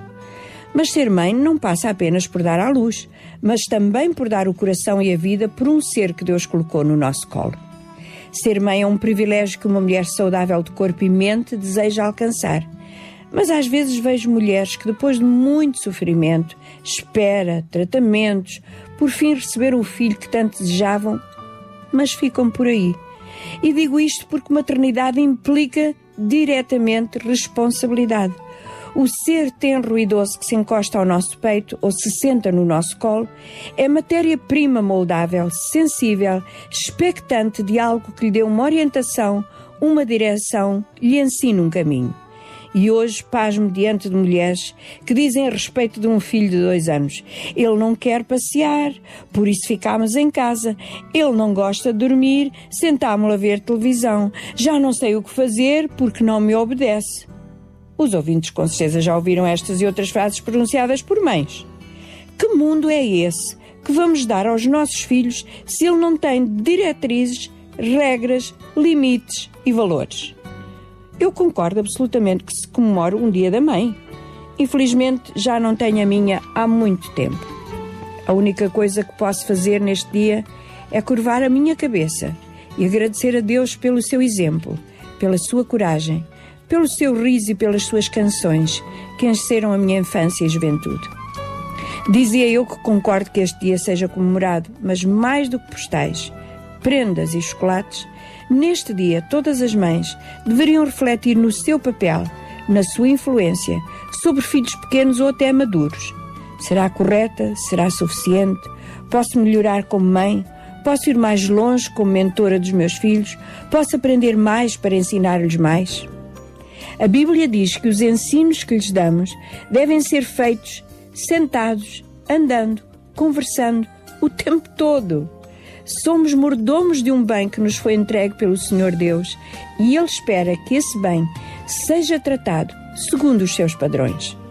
É delicioso ter um filho, é delicioso ser mãe, mas é uma grande responsabilidade criá-lo para que seja o homem ou a mulher que Deus tem em mente. Não esqueça, maternidade é igual a responsabilidade.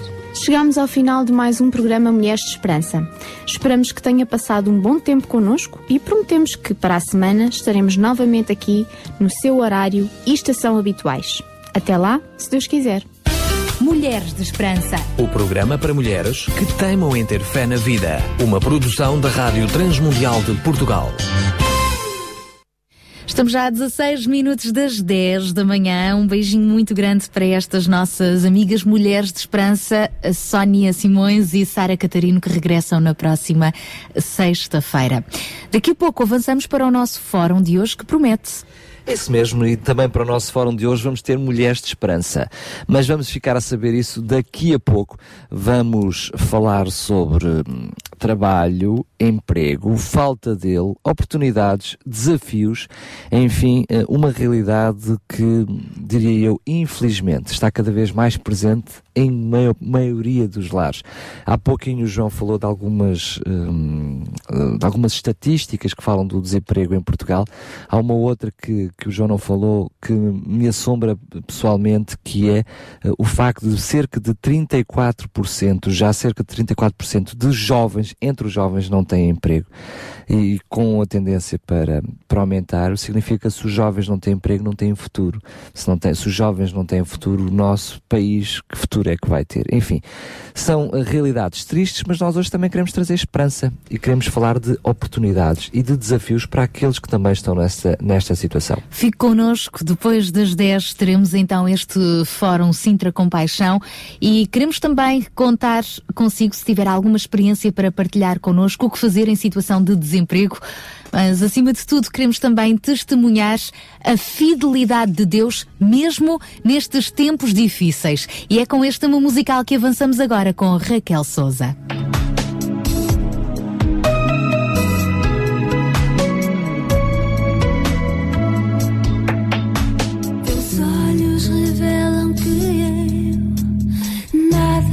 Posso esconder, que não sou nada sem ti, ó fiel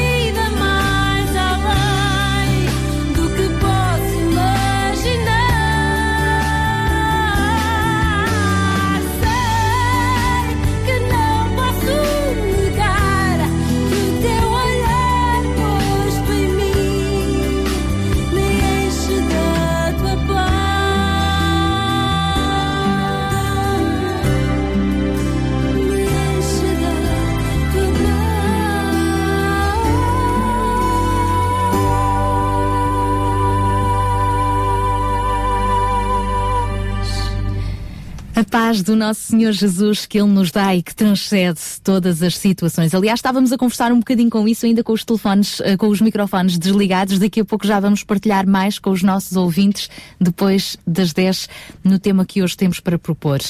Para já, Daniel, vamos avançar então, precisamente com o nosso amigo João Barros. Vamos sim, vamos lhe dar eh, a possibilidade de ele pensar, pensar um pouquinho connosco e nos trazer uma, uma reflexão, um pensar com paixão. É isso, seria basicamente uma, uma mini reflexão eh, e que hoje eh, intitulei como o desemprego é para o empregado aquilo que uma seca é para o agricultor. Nós eh, hoje em dia olhamos para a nossa sociedade e realmente a falta de emprego leva, leva qualquer empregado, qualquer pessoa que ainda esteja a trabalhar ou que já esteja desempregado, a um desespero eh, enorme, uma angústia enorme.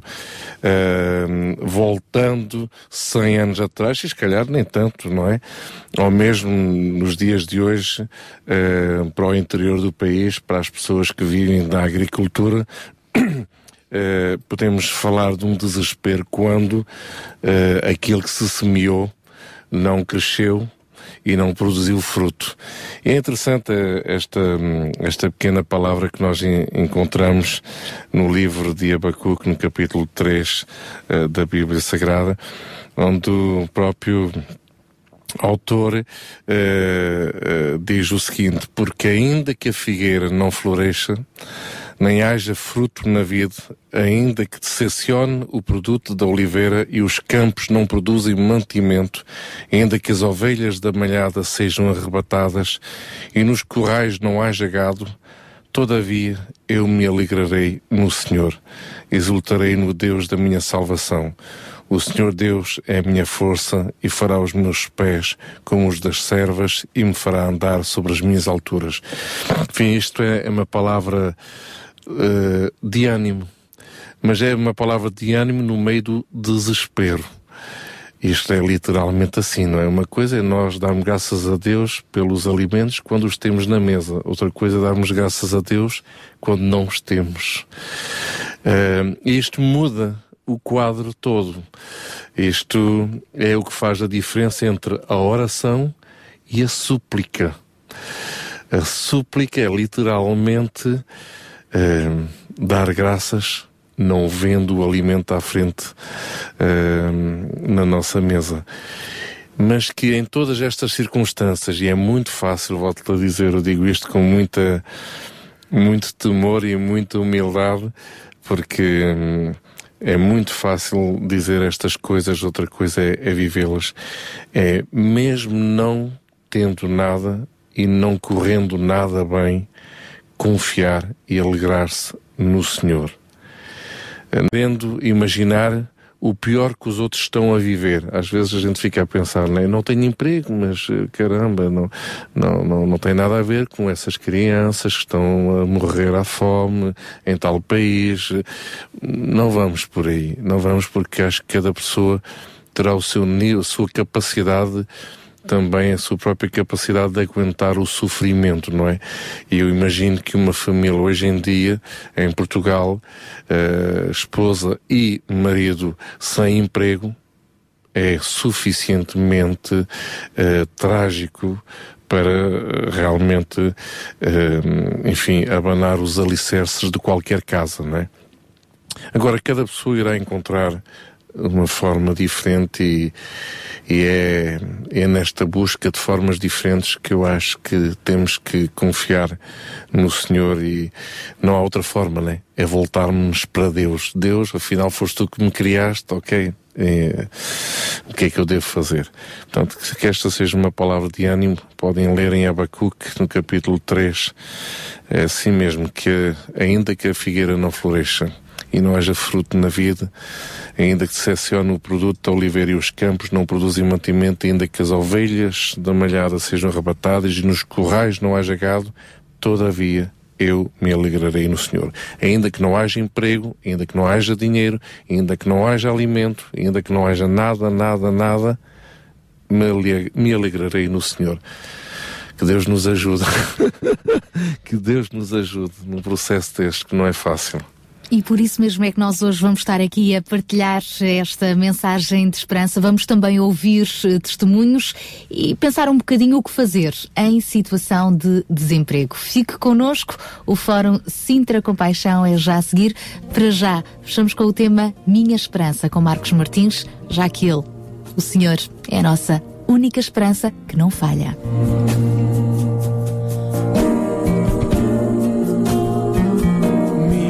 Esperança está no Senhor, desde agora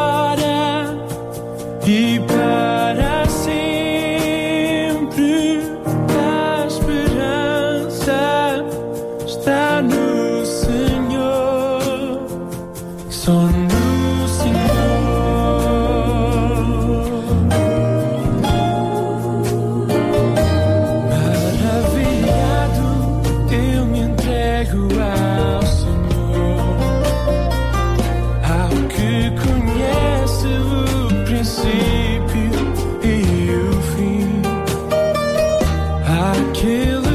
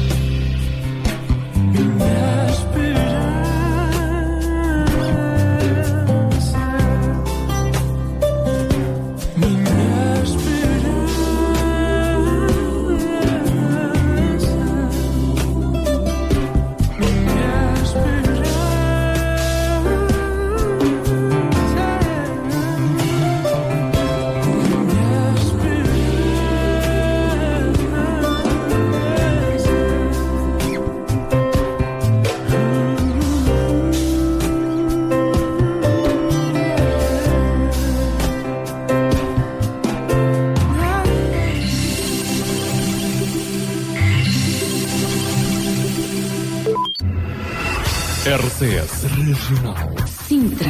91.2.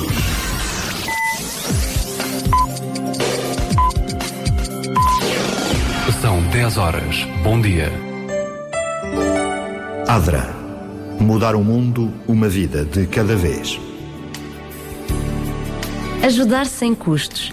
Sabe que pode determinar o destino de parte do seu IRS Sem qualquer encargo para si, 0,5% do imposto liquidado ao Estado poderá reverter para uma instituição de apoio social. Basta que na declaração de IRS no anexo H seja indicado o número de contribuinte da instituição de solidariedade. Lembre-se da ADRA quando entregar o seu IRS. A ADRA, Associação Adventista para o Desenvolvimento, Recurso e Assistência, é uma agência humanitária com o número de contribuinte 504 534 181. A ADRA agradece. Principalmente quem todos os dias beneficia do auxílio da ADRA poderá ser ainda mais ajudado. Adra. Mudar o mundo, uma vida de cada vez. RCS. Crer é viver. Dê um sentido à sua vida. Conheça o amor de Deus revelado na Bíblia. O Instituto Bíblico de Ensino à Distância oferece cursos de estudo da Bíblia. www.institutoonline.org As promessas da esperança de Deus dão força para viver.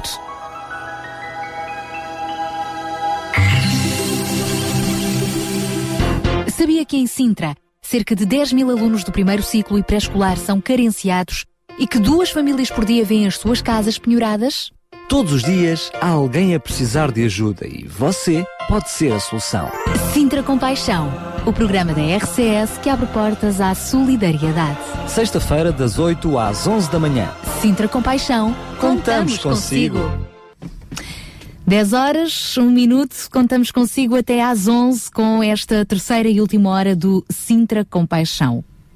Hoje, para o nosso fórum, vamos contar com vários convidados de quadrantes diferentes, enfim, porque queremos falar e abordar diferentes aspectos e facetas também do emprego.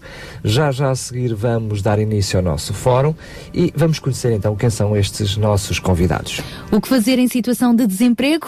É este o tema sobre o qual vamos conversar. Para já, uma coisa é certa: temos um forte Deus que excede qualquer situação. E é com este tema que abrimos esta terceira e última hora do Fórum Sintra Compaixão com Ruth e Ruben Alves.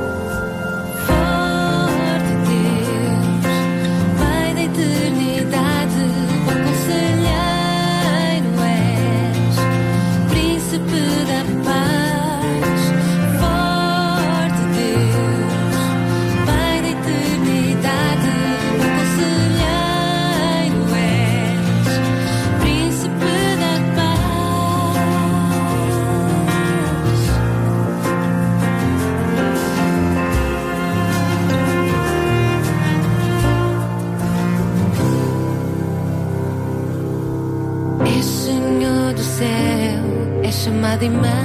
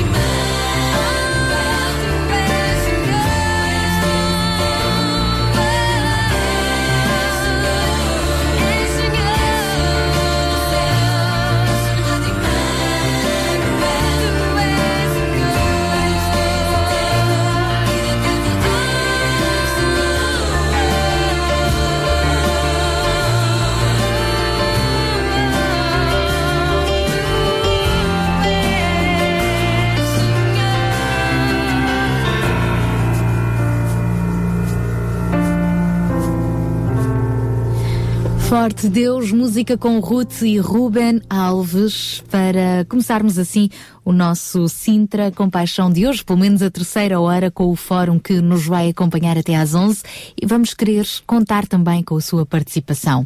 Hoje vamos falar sobre o que fazer em situação de desemprego. Aquilo que se faz durante o desemprego desempenha um papel decisivo no nosso sucesso profissional. É comum hoje em dia encontrar em muitos lugares os 101 conselhos sobre o que deve ser feito numa situação de desemprego. Basta fazer uma pesquisa na internet e encontramos logo uma série de recomendações que podem ajudar numa situação de desemprego. Numa das páginas encontramos alguns conselhos que diziam o quê, Daniel? Uma situação de desemprego não significa que devemos ficar parados. Muito pelo contrário. As atividades que realizamos durante esse período são indicadores da nossa postura profissional e disposição. Não se trata unicamente de atualizar o nosso currículo e procurar vagas de emprego na internet. Não, é muito mais do que isso. Aqui vão então cinco atividades que se podem realizar enquanto, enquanto não encontramos trabalho. Primeira, manter-se ocupado e focado não negligenciar as redes sociais, sair da sua zona de conforto. E esta é bastante difícil. Ir a eventos de networking e, sobretudo, manter o otimismo. Conselhos muito úteis, sem dúvida nenhuma. Difícil mesmo é pô-los uh, em prática. Mas nós, como cristãos que acreditamos no infinito amor de Deus, a nossa abordagem, diremos nós, será de nunca perder a fé e nunca deixar de perseverar. Mas tudo isto é muito fácil de dizer. Vivê-lo é outra história. A começar pelo bombardeamento de dúvidas na nossa cabeça, como pode Deus querer o nosso melhor e fazer-nos passar por situações de desemprego e de falta de sustento para as nossas vidas? A realidade é que tudo isto vai mais além do que os nossos olhos podem ver ou a nossa mente pode imaginar. Quando dizemos que somos movidos por fé, estamos a falar de uma fé nas promessas de Deus para a nossa vida. E como é que tudo isto funciona? Afinal, do que é que nós estamos a falar? Como é que é possível um ouvinte, alguém que nos esteja a ouvir, você, eh, quem sabe esteja a atravessar uma situação de desemprego ou conhece alguém nestas situações, certamente, como é que é possível um desempregado encontrar uma luz no fundo do túnel ao ouvir este nosso programa, pois é esse mesmo o objetivo do fórum de hoje. E para abordar este tema tão específico, convidamos o Daniel Barbosa, que é gestor financeiro de uma empresa, empresa multinacional, a Mina Santos, eh, que está uh, precisamente a trabalhar num projeto de aconselhamento e de formação para pessoas uh, em situação de, de desemprego. E vamos ouvir, ainda ouvir o testemunho da Lígia Costa, desempregada já alguns bons anitos. É isso mesmo. Um, aliás, nós confessamos aqui abertamente aos microfones que hum, já temos tido, nós já começámos o fórum há bastante tempo, há bastante tempo. Quem está do outro lado dos microfones é que não sabe, porque nós já fomos ouvindo algumas, um, alguns testemunhos da Lígia, já tivemos a oportunidade também de ouvir o Daniel e também a Mena. Enfim, uh, eu diria que antes mesmo de nós começarmos este, este fórum, eu já me sinto impressionado, impressionado com estes testemunhos. Eu gostaria exatamente de começar por aí.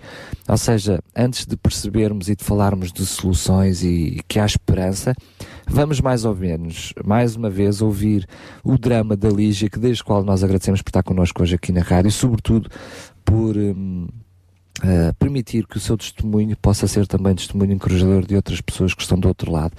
Mesmo que a própria Lígia, em faces de, de, da sua própria realidade, também perca às vezes as forças aqui e acolá. Lígia, uh, qual é a sua situação? Sei que está desempregada já há algum tempo. Quando, como uh, é que está desempregada e quais são as, as, dificuldades que tem encontrado ao longo deste já quase três anos, né? Dois. Dois anos. Sim.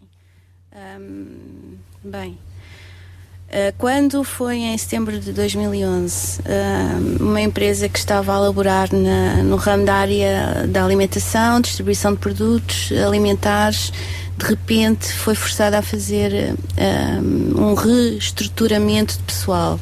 E eu fui a segunda pessoa a ser despedida na altura em setembro. Portanto, ninguém sabia que iriam começar a fazer essa reestruturação.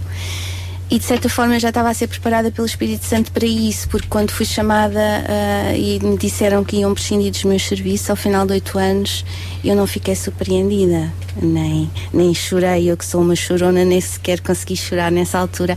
Arranjei forças e enfrentei a solução. Claro que este processo de luto ah, leva-nos a várias fases e eu passei por elas e ainda estou a passar, que é a fase da negação, é a primeira, e depois as outras ah, seguintes. Não foi, não foi fácil para mim, princi- principalmente porque dois meses depois ficou o meu marido desempregado. Aí sim, tudo se complica, não é? Sim, aí foi difícil. Depois foi, lá está, como vocês falaram muito bem, foi ah, encarar a realidade, agarrar aquilo que tínhamos e seguir para a frente. Procura, a procura diária, etc, etc. Então, o que é que significa, Lígia, seguir para a frente? Porque, eh, permita-me a ousadia de, de partilhar o, assunto desta forma, mas uma situação em que o agregado familiar não tem forma de subsistência. ah, e não, ou seja, o andar para a frente, o à frente não existe. O que é que é isso de andar para a frente? Anda para a frente, o segredo é viver um dia de cada vez. Ahm, Agarrar-nos à única coisa que temos, que é Deus, e à família, e juntos ahm, viver o dia a dia.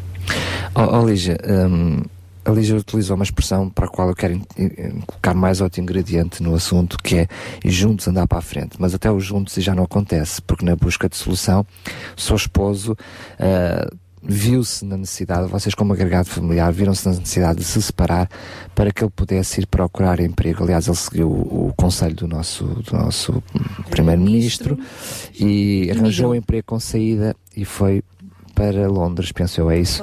Ah, portanto, nem o junto já existe, mas pelo menos existe já alguma, alguma luz no fundo do túnel, é isso?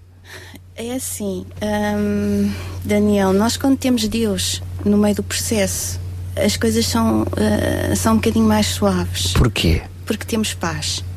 Ou seja, neste momento eu estou no meio de uma tempestade, porque o meu marido está há dois meses lá. Não é uma situação fixa. E eu também não tenho uma situação fixa. Não tenho nada para me agarrar. Ou seja, estamos no meio da tempestade. Mas eu sei que tudo o que eu faço é que Deus está comigo.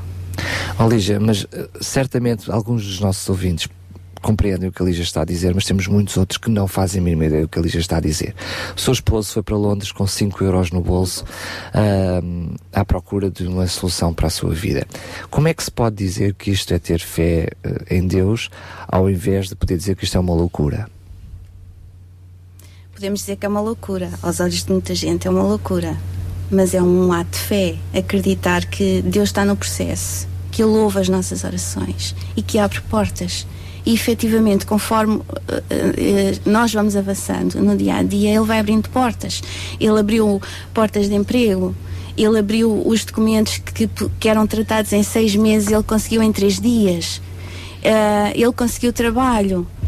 Ao princípio poucas horas, agora muitas horas. Portanto, nós vemos Deus no processo. E já começa a haver também uma possibilidade de ah, a Lígia poder refazer também a sua vida eventualmente lá, não é? Sim. Isto hoje, ao fim de dois anos, de, de desemprego. Mas se agora estão longe, durante ah, muito tempo estiveram 24 sobre 24 horas juntos, não é? Porque não trabalhavam, também não tinham dinheiro para passear propriamente, e então houve também o efeito inverso. Houve. É, é desgastante. Um relacionamento, casal, marido e mulher, 24 horas sobre 24 horas, é como eu chamava o efeito Big Brother. Vem tudo ao de cima. E sobretudo as dificuldades que existem, dificuldades, a angústia. a dor, o- todo o processo de luto que cada um vive individualmente, passa a viver em conjunto, os dias difíceis de um está bem disposto, o outro está mal disposto, porque um casal é um só. E, e o que, se um está mal disposto, o outro acaba por ficar também. Quer dizer, é o efeito bola de neve. Ah, eh, com toda a honestidade, eu, hum, eu, eu- quase que me atrevo a dizer, eh, hum, politicamente correto, vou ser muito incorreto. Mas quando ouço o seu testemunho, egoisticamente, assumo publicamente e digo ao Pai do Céu, obrigado porque eu não estou numa situação destas. Mas eu estou a dizer isto eh, com vergonha, porquê? Porque eu não queria estar na sua pele, mas mesmo assim eu, eu reconheço a forma heroica, a heroica como olha para, para a sua situação. Porque eu preciso que é preciso ter uma coragem e uma força interior que eu acho, acho que dificilmente teria, ou então se calhar Deus me daria quando eu precisasse dela e como eu não estou a precisar, Deus não tem. Eu queria introduzir a Mena aqui à, à conversa, a Mena Santos, ah, da Procura. Eu sei que tem estado envolvida em- em- na ajuda efetiva a pessoas como, como a Lígia e agora também num processo de, de- de formação para dar formação. Ah, Mena, eu posso dizer que, que, que esta forma heroica que, que encontro aqui na, na, na Lígia tem a ver com, com Deus, ou seja, ela conseguiu encontrar em Deus uma resposta, ou, ou seja, uma- um sítio onde se agarrar para uma situação que, é desesperante. Sem dúvida. Uh, eu trabalho com todo o tipo de pessoas, uh, pessoas que conhecem Deus e pessoas que não conhecem. E sem dúvida, as pessoas que não conhecem Deus também há trabalho a fazer com elas, também há um processo, também, há, também têm que se agarrar, também há soluções que, que se encontram. Agora, quem está com Deus tem essa paz que é sobrenatural.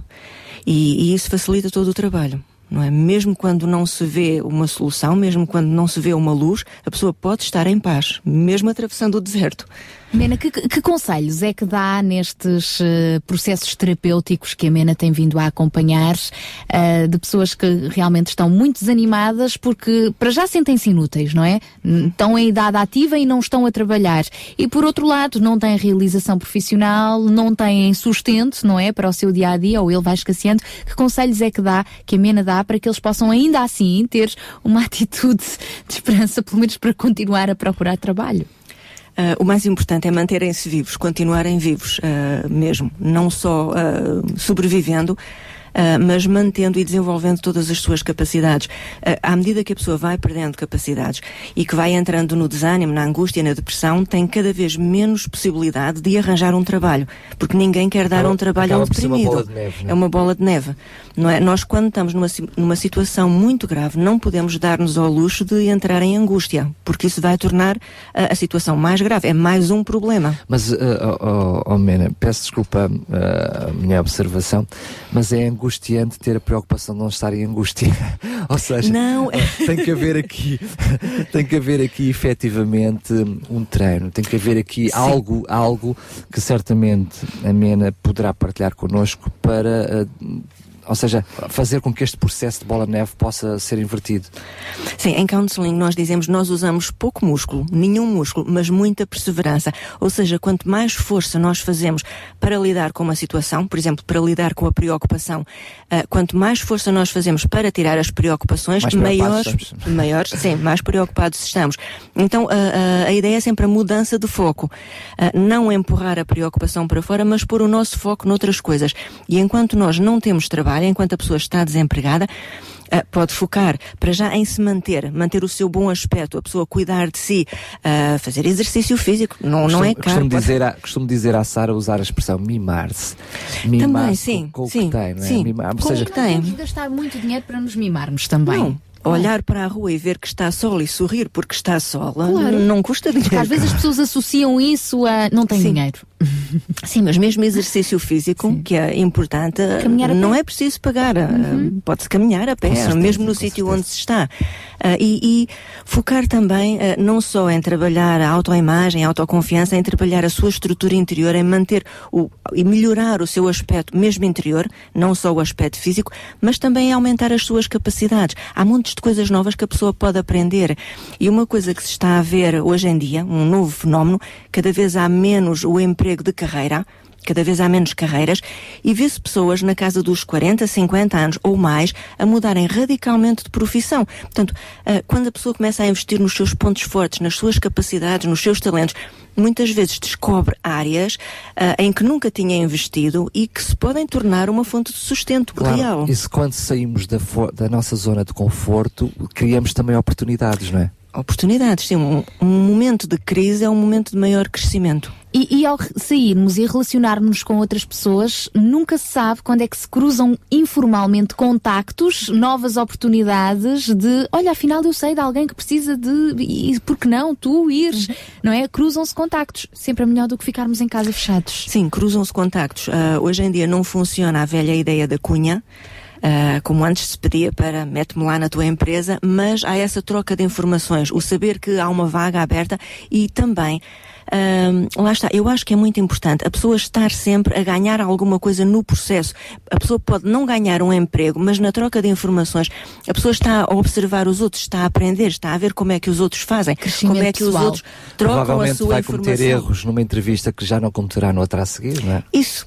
Aí vem a, a parte da análise, que é fundamental. Quer dizer, a pessoa ver, não, não pensar, pronto, correu mal, está tudo mal. Não, ver objetivamente o que é que eu fiz que não devia ter feito, o que é que eu posso fazer na próxima vez. Mas, Mira, eh, eh, naquilo que é, eh, ou seja, o seu projeto procura, no sentido de, É- é do um- duplo da palavra, É um projeto em que a Mena está também de alguma forma a colaborar, não é? O projeto Sim, Procura. o projeto da ASPECA que, Sim. com que eu estou a colaborar. A Associação de Profissionais Cristãos, portanto. Uhum. Ah, e este Procura que é um jogo de palavras para quem procura trabalho e ao Sim. mesmo tempo sermos proativos na em nossa cura cura. interior. Mas é, é exatamente por aí. Mas o que a Mena nos está a falar, o que está a partilhar connosco aqui, é um processo inverso. Ou seja, não é a procura de a cura, mas é criar anticorpos para não ficar doente, não é? Ou seja, é um processo também de antecipação. Ou seja, é as duas coisas. A pessoa pode já estar doente. Muitas pessoas chegam ao pé de mim literalmente de rastros. Com certeza, ah, mas é um por processo de duas razão. coisas, ou seja, é um também processo é uma de duas forma de coisas, não sim. ficar doente, Sim, não é? sim Não ficar também, mais doente. Também. Quem está desempregado não precisa também de ter uma depressão em cima, basta o desemprego, é problema Não, já é suficiente. uma depressão suficiente. Para mim já era, confesso que já, já era por si mesma eh, uma depressão. E, e a, a Lígia partilhou connosco eh, quase o ditado português que uma desgraça não vem, só, não vem só, ou seja, tem o emprego, Sim. o esposo também fica desempregado e depois às duas por três numa vivência em conjunto começam a existir conflitos conjugais devido às frustrações existentes, enfim, devido a toda a desgraça Uhum. que já se eh, caiu sobre a família, há ali outras, outras pequenas desgraças que vão aumentando já um, um, um bolo enorme. Mas é a pessoa que está a chamar isso.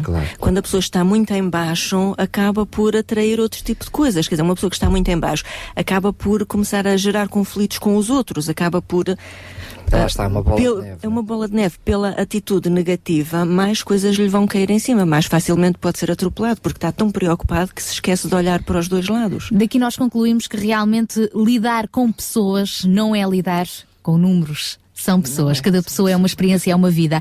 E daí que também não seja muito fácil estar no lado de, da- da entidade empregadora, não é?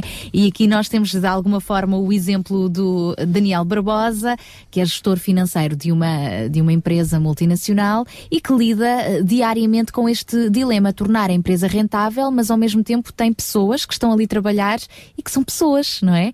E, e em E troco da vezes- rentabilidade não é fácil ter de fazer escolhas, não é? Que às vezes, para manter empregos de algumas pessoas, tem que tirar empregos a outras pessoas. Não é? Como é que é viver esta realidade? Bom, é, esta realidade não é, é, é complexa. É bastante complexa porque, por um lado, as empresas, eh, o objetivo delas eh, é maximizar o- os seus lucros.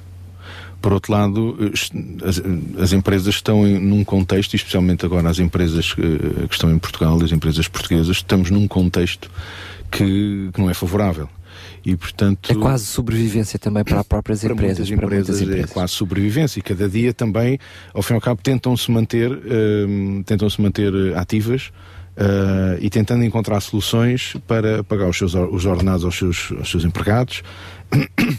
Hoje em dia já é muito bom ter até ter um emprego e ter uma empresa que pague eh, atempadamente, porque há outros, há pessoas que têm empregos, mas que não recebem os seus ordenados atempadamente. Portanto, isto são tudo lutas hum, que existem. Agora, claro, eh, as empresas têm que se adaptar. Eh, muitas, nós somos conhecidos, Portugal, como tendo muitas empresas que não, não criaram a competitividade necessária para com as outras empresas na Europa. E quando vem a crise, hum, há muitas empresas portuguesas que nunca não se prepararam eh, para, esse, para esse embate. E agora, eh, lá está, as pessoas são as coisas mais importantes. Eu digo coisas, não devia, se quer dizer coisas, são, são o, o recurso mais importante que uma empresa tem. Sem pessoas nada funciona. Uma, empresa pode ter máquinas, se não tiver quem as opere, eh, pode ter a melhor máquina do mundo, mas, mas não funciona. Enquanto que uma pessoa é capaz de fazer nem que seja à mão, é capaz de demorar mais tempo, mas chega lá. Portanto, o recurso mais importante são as pessoas.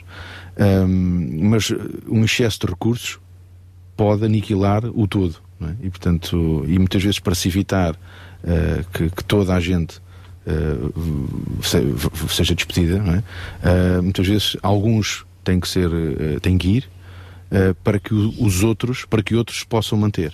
E, e como é que o Daniel se sente quando tem de fazer essa seleção? Eu sou uma pessoa que eu, eu, eu tenho que pensar sempre pelo lado da oportunidade. Eh, vamos imaginar, eh, se tem que se fazer uma reestruturação e 20 ou 30 pessoas têm que sair para tentar manter 100 ou 200, eh, não importa agora. Eh, se nós virmos, ah, vamos mandar 20 pessoas para a rua, eh, isso é uma forma de olhar. A outra forma de olhar é nós vamos manter as outras 100. É. Ou às vezes vamos proporcionar um mau Natal a 20, eh, mas vamos proporcionar um Natal a 100. Ou ter um bom Natal a 100. E, e tem que se ver, porque senão é um sofrimento co- constante. Quer dizer, nin- todos somos humanos e, portanto, quer aqueles que estão em, em gestão, quer aqueles que estão a operar. Hum, somos todos feitos da mesma massa. É verdade. E, portanto, os sentimentos, tudo isso está lá. Agora temos que ser capazes de, de olhar de para o lado positivo. né? dizer como Eu é que vamos fazer. Eu tenho um, uma- um amigo meu que co- eu próprio confrontei uma, certa altura com essa pergunta. Eh, ele, ele teve que passar por situação de despedir pessoas e eu, eu nomeei, não vou dizer aqui os nomes, eu disse como é que tu não, como é que não, não, não pensaste na, na, na família do fulano tal? E ele disse, como é que hoje à noite tu vais dormir sabendo que a família do fulano de tal, neste momento vai estar a passar por esta angústia. E ele disse, olha, eu não sei como é que eu vou dormir, mas eu tô- vou tentar ficar a noite toda a pensar no, no fulano X, na fulana Y, na fulana X, que graças a eu ter feito isto, posso-lhes continuar a- a dar emprego durante mais algum tempo. E é efetivamente aquilo que o Daniel estava a partilhar connosco, ou seja, é olhar para o lado positivo. Mas haverá sempre uma Lígia que ficará com as suas lutas lá em sua casa e haverá sempre alguém que diz, graças a Deus, que ainda não me tocou a mim.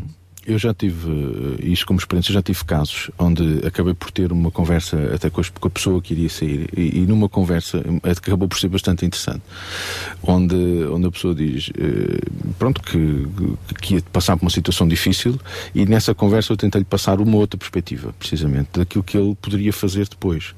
Ahm, e muitas vezes as pessoas têm sonhos, sonhos de- quando eram mais novos, eh, mas que pela, pela evolução da vida não ficaram esquecidos e, e- porque a vida entrou numa determinada rotina O próprio comodismo, vezes, não é? o comodismo e portanto e tenho este emprego eu já faço isto há 8, há 10, há 15 anos e aqueles sonhos ficaram para trás e chega, quando chega a esta altura é uma boa oportunidade das pessoas se relembrarem dos sonhos que tiveram e pensar assim, e por que não agora? E porquê é que eu não vou investir agora no meu sonho? E porquê é que eu não vou eh, correr atrás desse sonho? E muitas vezes nós pensamos só em, em, em, Bom, eu vou tentar encontrar outro emprego. Porque não eu lançar-me? Porque não eu tentar fazer aquilo que eu sempre quis fazer? Fazer alguma formação numa área que gosta, E é? como falámos, às vezes hum, virar completamente a agulha para um sentido completamente diferente daquilo que se fez nos últimos 5, 10 ou 15 anos. Eh, a Lígia estava a falar aqui, não é? O problema de estar em casa e não ter o que fazer. Uma das coisas que, que como sugestão, é eh, por que não começar com voluntariado? Entre não, entre não ganhar dinheiro e estar em casa, e entre não ganhar dinheiro e estar a fazer alguma coisa, é muito melhor. E a tal questão que estávamos há pouco a ouvir de abrir contactos e conhecer, por exemplo, se eu ah, de hoje para amanhã e que posso ficar sem emprego, nunca sabe o dia da manhã, não é? Se eu for a uma empresa e dizer eu estou aqui disponível para trabalhar voluntariamente, se calhar vão-me aceitar, não tem custos. Mas se calhar passado um mês ou dois até começam a gostar eh, e ah, ok, vamos dar qualquer coisa. Também vamos- depende da perspectiva que eu levo, não é? Porque se eu levo uma perspectiva interesseira de, epá, vou-me dar como voluntário para ver se fico, depois vou lidar com a frustração se não fico também. Não, não, claro, não, mas tem que ser é nessa perspectiva de não, eu, eu quero Vou fazer aproveitar para fazer alguma o pior, coisa. O pior que podemos ter é não fazer nada. coisas, claro que sim, O não claro. fazer nada à sociedade é, é um, gera um problema em cima do problema. Lígia, tem sido também essa sua experiência ao longo destes dois anos? Tem conseguido sonhar? Tem conseguido fazer, eh, ter outras experiências que antes, por estar tão ocupada no seu trabalho, não tinha tido? É assim, tudo o que vocês disseram é, é muito fácil nós pormos em prática teoricamente. Depois, na prática, na realidade, na vida, é mais complicado. No início, eu procurei fazer exatamente o trabalho de voluntariado à parte da procura eh, efetiva de trabalho. Não foi fácil na minha zona, na minha área de residência, não foi fácil. Inclusivamente, houve quem recusasse. ou porque não se, achava que a minha postura era boa demais para o trabalho que eu ia fazer, ou porque ah, não estava muito interessada em receber-me. Então, onde é que eu me refugiei? Na minha congregação. E, ah, ofereci- Na- na igreja, Na portanto. igreja. Portanto, aí sim encontrei ah, durante os vários dias da semana opções ahm, para ocupar o meu tempo. Ah, não só no- no- durante os cultos, fora dos cultos, porque há sempre pessoas que estão que nós podemos ajudar fazer visitas, por exemplo, às pessoas de idade, Ah, entre outras, outros desafios, por exemplo, eu, eu participei no Café Convívio da Parede, ingressei o Desafio Jovem e foi um trabalho bastante enriquec- de enriquecimento pessoal. Mas lá está, hum, isso não deixa que eh, durante aquele período de tempo em que nós lá estamos, estamos muito bem, mas depois fechamos a porta, saímos e pensamos, é pá, podia estar a fazer outra coisa muito melhor, ou podia estar eh, noutra área, não é?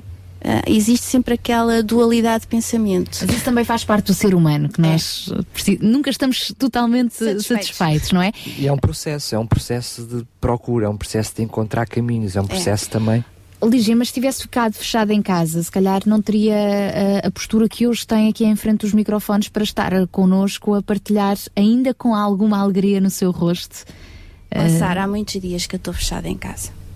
Há muitos dias, durante algum tempo que eu fecho-me. Porque É uma tendência eu natural. Não posso, eu não posso ah, esquecer o que eu já fiz, ah, as, as possibilidades de trabalho, os trabalhos que já me foram pedidos, este background todo que eu tenho atrás de mim, eu não posso guardá-lo numa gaveta Claro. e pensar e pensar, ok, então uh, vamos ver um enorme mundo de possibilidades à minha frente. Não é, porque a circunstância do nosso país não nos proporciona. Eu pensei criar o meu posto de trabalho. Eu pensei chegar ao, ao, ao Fundo de Desemprego e dizer, olha, eu quero criar, eu quero pegar neste meu sonho e criá-lo. Mas? Mas, e existe concorrência para esse sonho? Eu podia ter pegado no meu background que tenho eh, de produtos alimentares e criar uma loja gourmet. Eu poderia ter feito isso. E onde é que está a capacidade financeira? E onde é que está a possibilidade desse negócio vencer? Então não acabou por morrer porque não havia, não havia porque as lojas gourmet têm que estar bem posicionadas, têm que ter uh, o, o, o centro de emprego para investir tem que ter Mas Lígia, acredita que a sua oportunidade está por aí. Né? Se, se, ainda há bocadinho me estava a dizer que eu tenho fé em Deus e tenho fé que as coisas vão resolver. Portanto, a Lígia neste momento não sabe qual é a oportunidade que vai ter, mas sabe que a vai ter. Eu sei que eu vou ter, sim. Portanto, é uma questão só de ir encontrar. Pode não ser com essa loja gourmet. Não, Mas- pode ser. na- Deus é tão criativo. Por- Até pode ser noutra coisa qualquer. Portanto, a Lígia, a oportunidade vai lá estar, não é? Eu, eu gostava de tocar noutro aspecto, que é como é que Deus tem suprido as suas necessidades nesses eh, dias em que a Lígia tem um filho, não é? Em que, obviamente, é preciso dinheiro para colocar comida na mesa, não é? Ah, ainda assim tem visto respostas Olha, sobrenaturais. Sara, hum, esse é um- o meu ponto fraco. Conforme eu vos disse, eh, eu, eu sou uma pessoa muito organizada. Financeiramente sou muito organizada. Tenho muitos planos. Eh, quando, eh, quando falha um, existe sempre outro. Só que neste momento não há planos, porque o fundo de desemprego está a acabar, é curto. Quando vamos ao supermercado, se nos excedemos, ele fica sem o subsídio. Portanto, eh, tem que ser tudo muito comedido. E há dias em que não há. Não há dinheiro para o pão, não há dinheiro para um pacote de leite. E chegar ao pé do meu filho e dizer: Olha, filho, realmente hoje não, não vamos fazer isto, temos que inventar qualquer coisa. E então aí eu vejo Deus. Quando eu reclamo a palavra dele.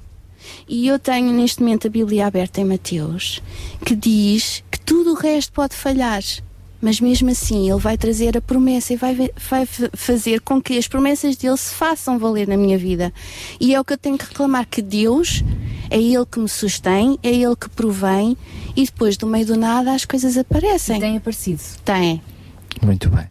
Eu gostaria de perguntar à Mena, eh, para introduzir, o, o Daniel há pouquinho falou-nos da, da questão das oportunidades, que- ou seja, mesmo na altura de despedir, relembra às pessoas o que pode fazer, a- apesar da desgraça. Queria contar em, em um minuto apenas uma experiência de que Quintino nos contou num Pensar Faz Bem, aqui na rádio, que- da história de um sábio que ia passar no campo e viu uma vaca que era o sustento de uma família, um, de onde tiravam o leite, o queijo, enfim, aquilo era tudo que aquela família tem.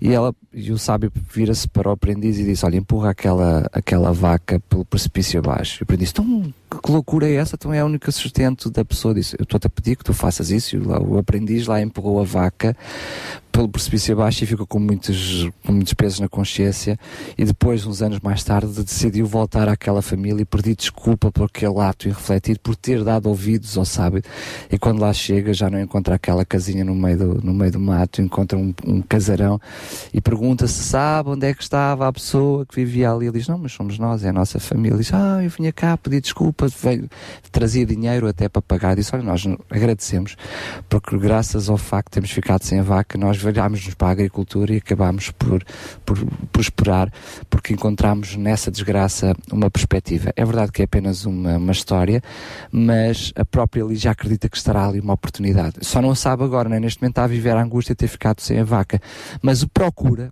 ah, começa por procurar essa, essa procurar para já uma alternativa, não é? Procurar alargar a mente, alargar a vista para encontrar esta segunda oportunidade, esta janela de oportunidade, não é?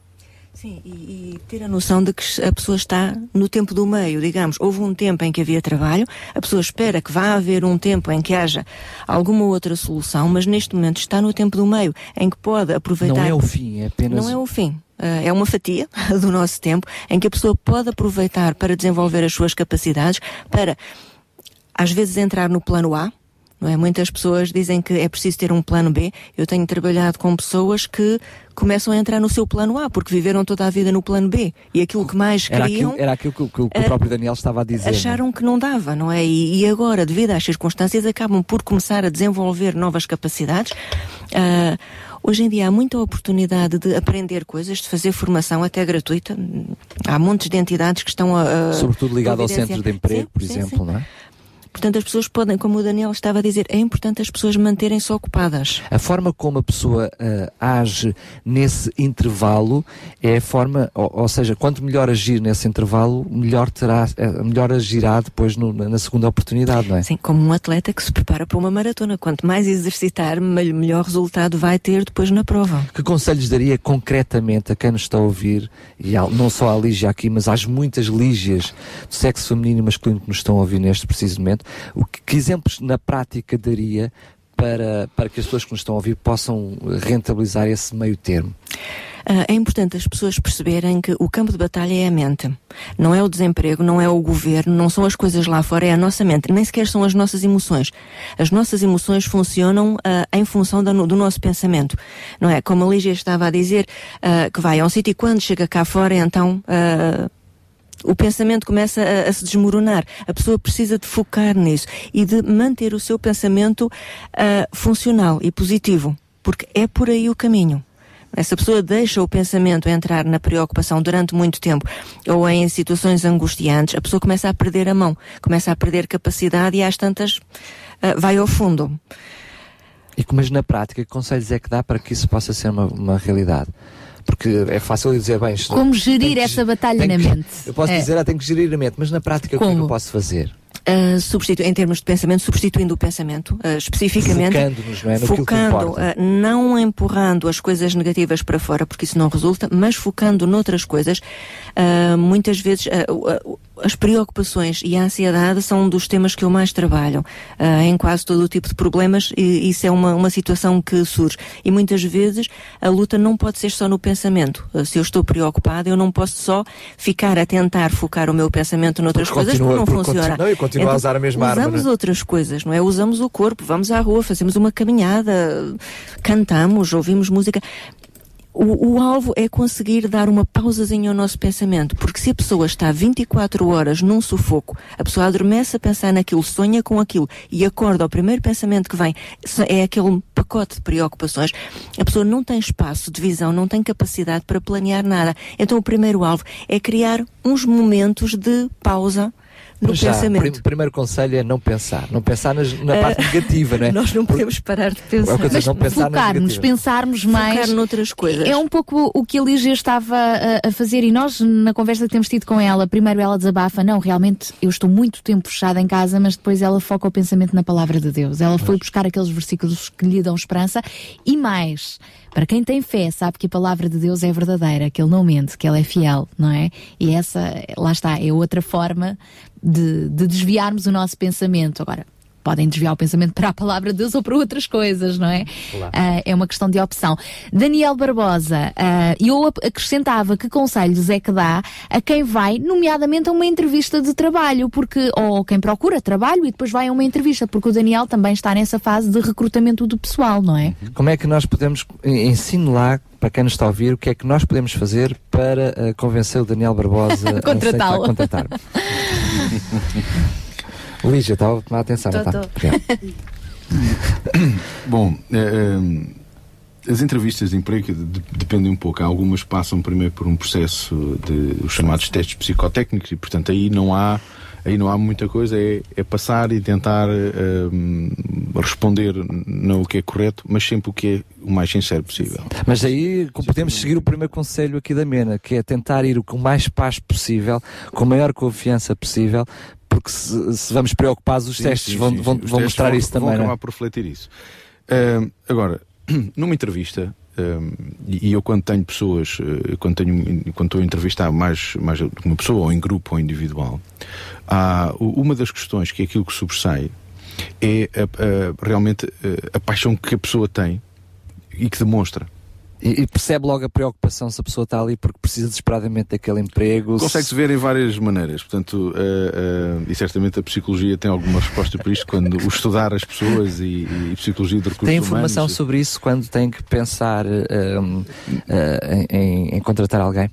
Se eu tenho formação. Sim, ou seja, se vocês têm algum tipo de formação, recebem informação ou Temos- formação. te- Temos os departamentos das empresas de recursos humanos, principalmente quando são maiores, essa, tem, essas empresas têm eh, esses departamentos que fazem essa análise primeiro e quando nos entregam, por exemplo, seis pessoas ou oito, já tem um número, já, já passou por vários crivos, não é? Quando chega, quando chega a minha pessoa, já passou por, por, por vários Ah, já vem, já vem refinados. já vem refinado. Agora, mesmo aí, eh, esses que chegam, hum, a paixão com que se está é uma coisa que se nota. Eh, muitas vezes há, há pessoas que tentam sobressair, porque acham que sobressaindo, falando muito, é, é que vão ser notadas e, portanto, vão ser escolhidas. Eu lembro uma vez que recrutei uma pessoa que, eh, que era a que falava menos.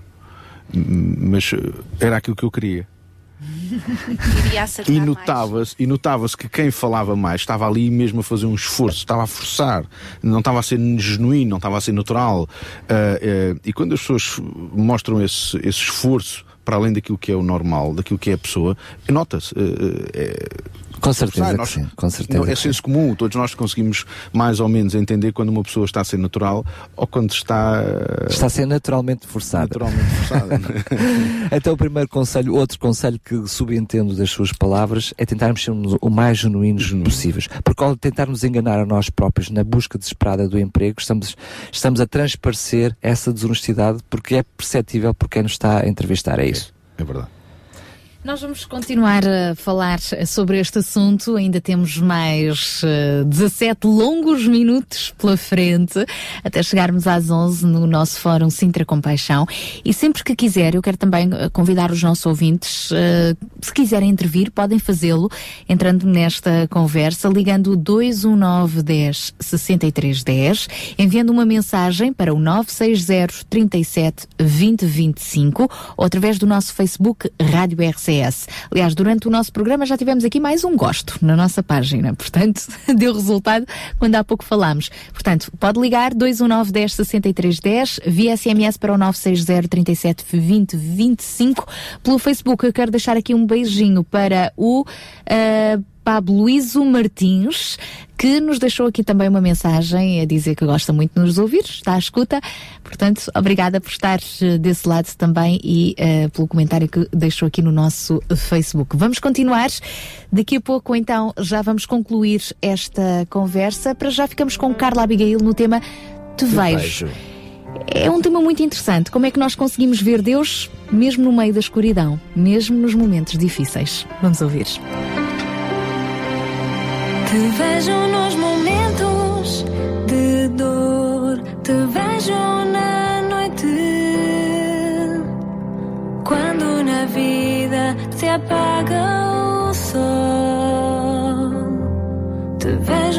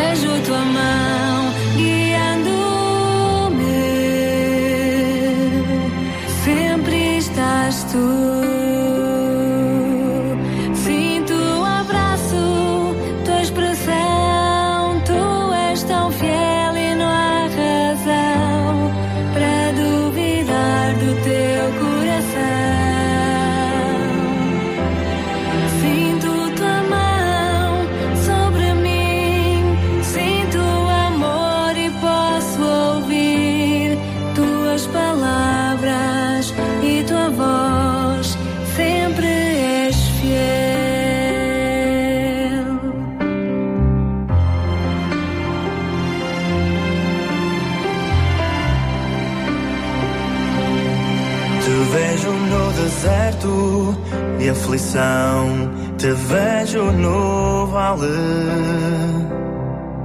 Vejo tua mão tapando o sol, cobrindo-me.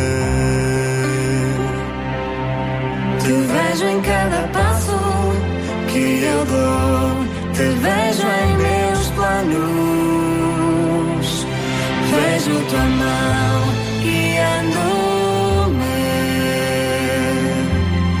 Sempre és fiel.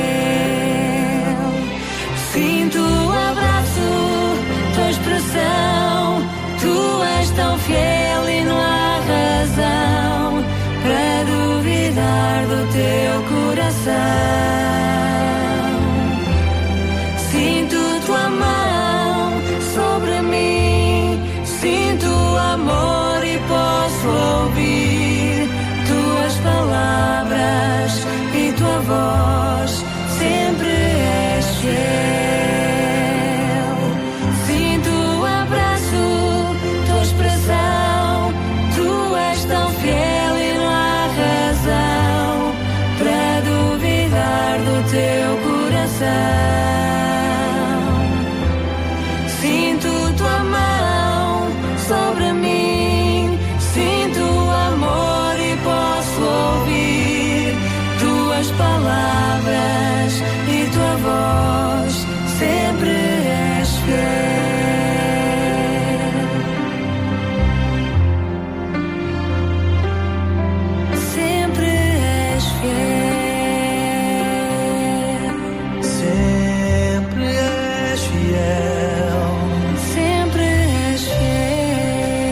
Ele sempre é fiel. Carla Abigail, neste tema Te Vejo. Já estamos a finalizar o nosso programa de hoje do Sintra Compaixão e temos mais notícias. É verdade. hum, nós fizemos um apelo hoje de manhã para ah, um esquentador, portanto, uma família que, ah, carenciada que ficou sem esquentador. Tivemos logo uma resposta, ah, porque havia várias possibilidades. Arranjarmos um esquentador, enfim, adquirir um esquentador em segunda mão no valor de 80 euros. E tivemos um ouvinte que nos ligou gentilmente a oferecer os 80 euros para que pudéssemos comprar o esquentador hum, em segunda mão. Mas agora acabámos de, hum, de receber um, um telefonema do Isaías Santos, ele que diz que ouviu o programa, ouviu o apelo e até ouviu a, respo- a- a resposta, portanto já sabe que havia os 80 euros, mas ele sentiu no seu coração hum, eh, o, o desejo de falar connosco na mesma, porque ele tem um esquentador lá em casa que não está a usar e ele diz que porque é que essa senhora há de estar a gastar 80 euros se eu tenho um esquentador? E já agora, depois deste tempo todo, eh, nos ligou para hum, oferecer o esquentador. Pois bem, nós agradecemos muito bem aos, ao Isaías e vamos falar também com esta senhora que ofereceu os 80 euros para dizer que, eh, enfim, existe este esquentador para ela, enfim, eh, doar os 80 euros para outra necessidade. ou a enfim própria senhora está a ser abençoada com os Com 80 certeza. euros de volta. de volta, portanto, só, só Deus sabe. Agradecemos a ambos mais uma vez. eh, eu- este é o verdadeiro milagre do, do, do Sinter Compaixão, é haver co- corações com compaixão pelas necessidades dos outros. Agradecemos mais uma vez ao Isaías e também à senhora que preferiu ficar no anonimato, mas Deus sim, Deus sabe quem é. É, graças a Deus por estas respostas que nos vão chegando. Estamos então a finalizar o nosso programa de hoje, como eu dizia há pouco. Ah, Lígia, qual é a luz que já está a ver aí ao fundo do túnel? Esta palavra, portanto, de alguém que está desempregado, que já desabafou aqui connosco. E já, Há e já- esperança e já agora também gostaria de ouvir um conselho de desempregado Para outros desempregados. Que conselhos, Exatamente. através da experiência própria, daria? Ou, ou também, se preferir, aqueles que não daria? É assim, o conselho que eu dou, ap- apanhando aqui as palavras da Mena, é: eh, há certas atividades diárias que nós temos que manter. Mesmo desempregados, sem nada para fazer, há sempre qualquer coisa que podemos fazer. Por exemplo, temos que ir comprar o pão, certo? Então vá à padaria mais longe possível. Não vá mais perto de casa. E depois. É, E há mais barata. é a mais barata também.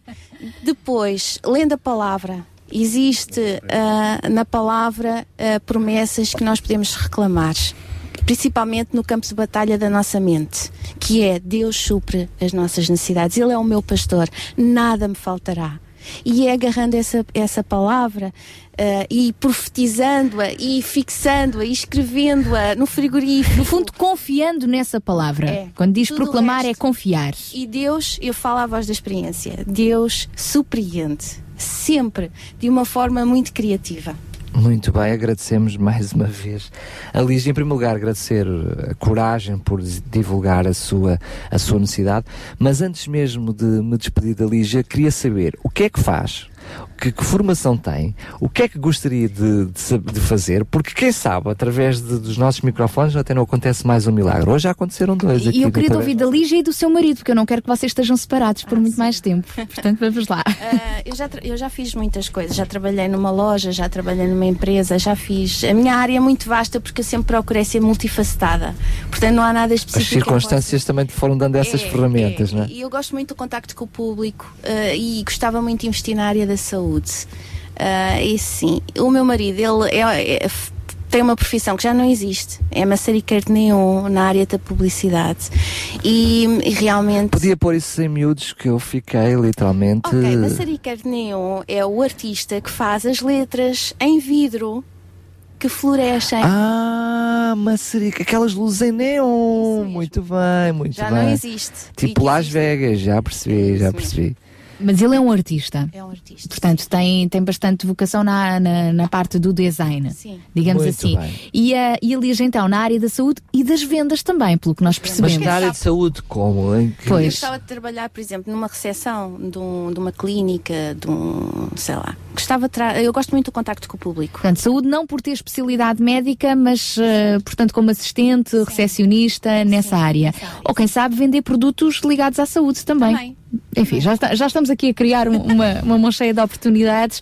Se alguém tiver alguma resposta para a Lígia ou para o seu marido, entre em contacto connosco. Pode ser durante a próxima semana na RCS. Deus é que sabe, vamos confiar nele, não é? E já agora mais longe ainda, se por acaso está a ouvir esta conversa, até tem um emprego, mas não tem nada a ver com esta área, porque não desafiar a Lígia para outras ouvir, oportunidades? é uma boa Quem sabe, comunicadora. quem sabe ela esteja ainda dentro da sua área de conforto e precisa de sair da área de Desafie-nos a nós e desafie a Lígia, se tem essa possibilidade, claro que sim.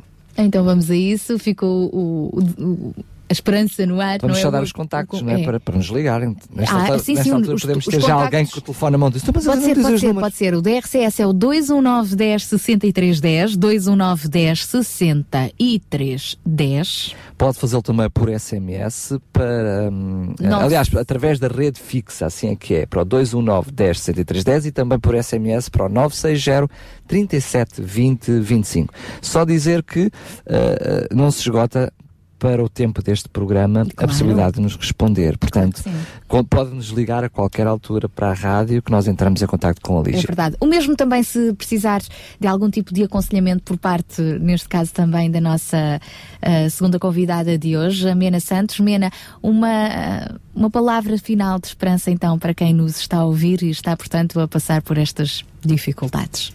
Ah, Para quem está a passar tempos difíceis e para toda a gente em geral, é sempre importante ter uma base sólida. Ah, em termos de quem crê em Deus, uma base pode ser, por exemplo, começar a fazer a lista das certezas absolutas. Há certezas absolutas e inabaláveis que eu tenho como filha de Deus. Por exemplo, Ele nunca me largará. nunca, haja o que houver. Ah, quem não acredita em Deus pode ah, ver ah, outras, outros pontos que sejam segurança, os seus pontos fortes, as suas capacidades, os seus talentos. Aí está mas uma também forma... pode ser, peço desculpa ter interrompido, mas também pode ser uma oportunidade também de olhar para Deus. E Sim. porque não, e se Deus não pode ser uma, uma E solução? começar a pensar e, e- e a conversar com Deus e a desafiar com Deus. Realmente, se tu existes, hum, será que eu posso encontrar? Será que eu posso Claro, conhecer-te? E até aí, se os nossos ouvintes, se alguém está nessa situação e não tem nenhuma Bíblia, nós também temos uma Bíblia para oferecer aqui na RCS. Basta ir ao nosso site radiorcs.pt e pode fazer o pedido online gratuitamente de uma Bíblia. Para quem não tem, também pode ser, é uma fonte de inspiração, sem dúvida nenhuma, e de encorajamento. Muito bem. Obrigada, Mena, pela, pela presença também, por estar connosco aqui neste programa e por fim. Daniel Barbosa, que gostaria que, para além de. Ou seja, já, já tive a oportunidade de se dirigir ahm, àqueles que são os, os desempregados, gostaria que também pudesse dirigir umas palavras àqueles que são os empregadores. Que conselhos daria para terminar àqueles que são os empregadores? Bom. Enfim, olhe-se um pouquinho ao espelho que consegue. Que soberbo e orgulho não suba a cabeça, nem o poder. Não, ehm, eu, mais uma vez, e, eu toquei um pouquinho nesta questão, o melhor recurso que os empregadores têm são as pessoas. E, portanto, claro que eh, isto não é justificação, nem, nem, nem se pode pegar nisto para dizer então vamos ter que pagar o máximo possível a todos, porque passado, se calhar, uns meses, estão, está-se a fechar a empresa. Ehm, tudo isto tem que ser racionado. Mas eh, o melhor que as pessoas que, que- que as empresas têm são as pessoas e nem tudo nem sempre o dinheiro é a única fonte de motivação para as pessoas e muitas vezes acha-se que eh, eh, dando isto ou aquilo que resolve o problema durante dois ou três anos Eh, quando todos nós recebemos um aumento hoje daqui a dois meses já estamos a pensar no próximo não é? Quando é que vou ser outra vez? Porque agora é que dava jeito. E portanto a- é- é- a- o dinheiro até é fonte de motivação com efeitos mais curtos. Há outras fontes de motivação, o ter um, um local de trabalho, o ter um chefe que, que compreende, um patrão que compreende, que entende e que não é só autoritário e, portanto, as pessoas eh, merecem ser respeitadas hum, e, e- e devem-nos ser respeitadas nesse próprio local de trabalho, porque são elas que vão ser o garante da empresa no futuro. E, e há que olhar para isto e há que pensar também muito bem quando, quando a empresa estiver novamente numa fase de crescimento, mais do que pôr pessoas só para resolver o problema do crescimento, há que aumentar a competitividade das empresas para não caírem no futuro outra vez. eh, para estarem preparadas para o dia da manhã, não é? Ou seja, eh, empregadores também mais humanos, na verdadeira ascensão da, da palavra, e mais próximos do- dos humanos que trabalham com eles. E, e aí os princípios, e mesmo para rematar, os princípios bíblicos de liderança também podem ser inspiradores? Sem dúvida. Aliás, o- a Bíblia está cheia de exemplos de liderança eh, e de princípios de liderança e como liderar. eh, desde a liderança pelo exemplo, que encontramos no, no- no próprio Jesus, ele liderou pelo exemplo eh, e liderou próximo das pessoas. Um, e esses exemplos são, são básicos eh, e muitas das formações que as empresas dão, sem o mencionarem, estão relacionados com os princípios bíblicos e com os princípios de liderança que, que nós encontramos na Bíblia. E esses são os princípios pelo qual eu, eu, eu rejo. E, e quando eu tenho que tomar decisões, eu também penso como é que ele tomaria. Obrigada, Daniel. Força também, que Deus o abençoe. E por fim, João Barros, queres pôr o ponto final nesta nossa conversa? Mas tem que ser junto ao microfone. Hum, eu só talvez hum, acrescentava hum, mais um, um pensamento.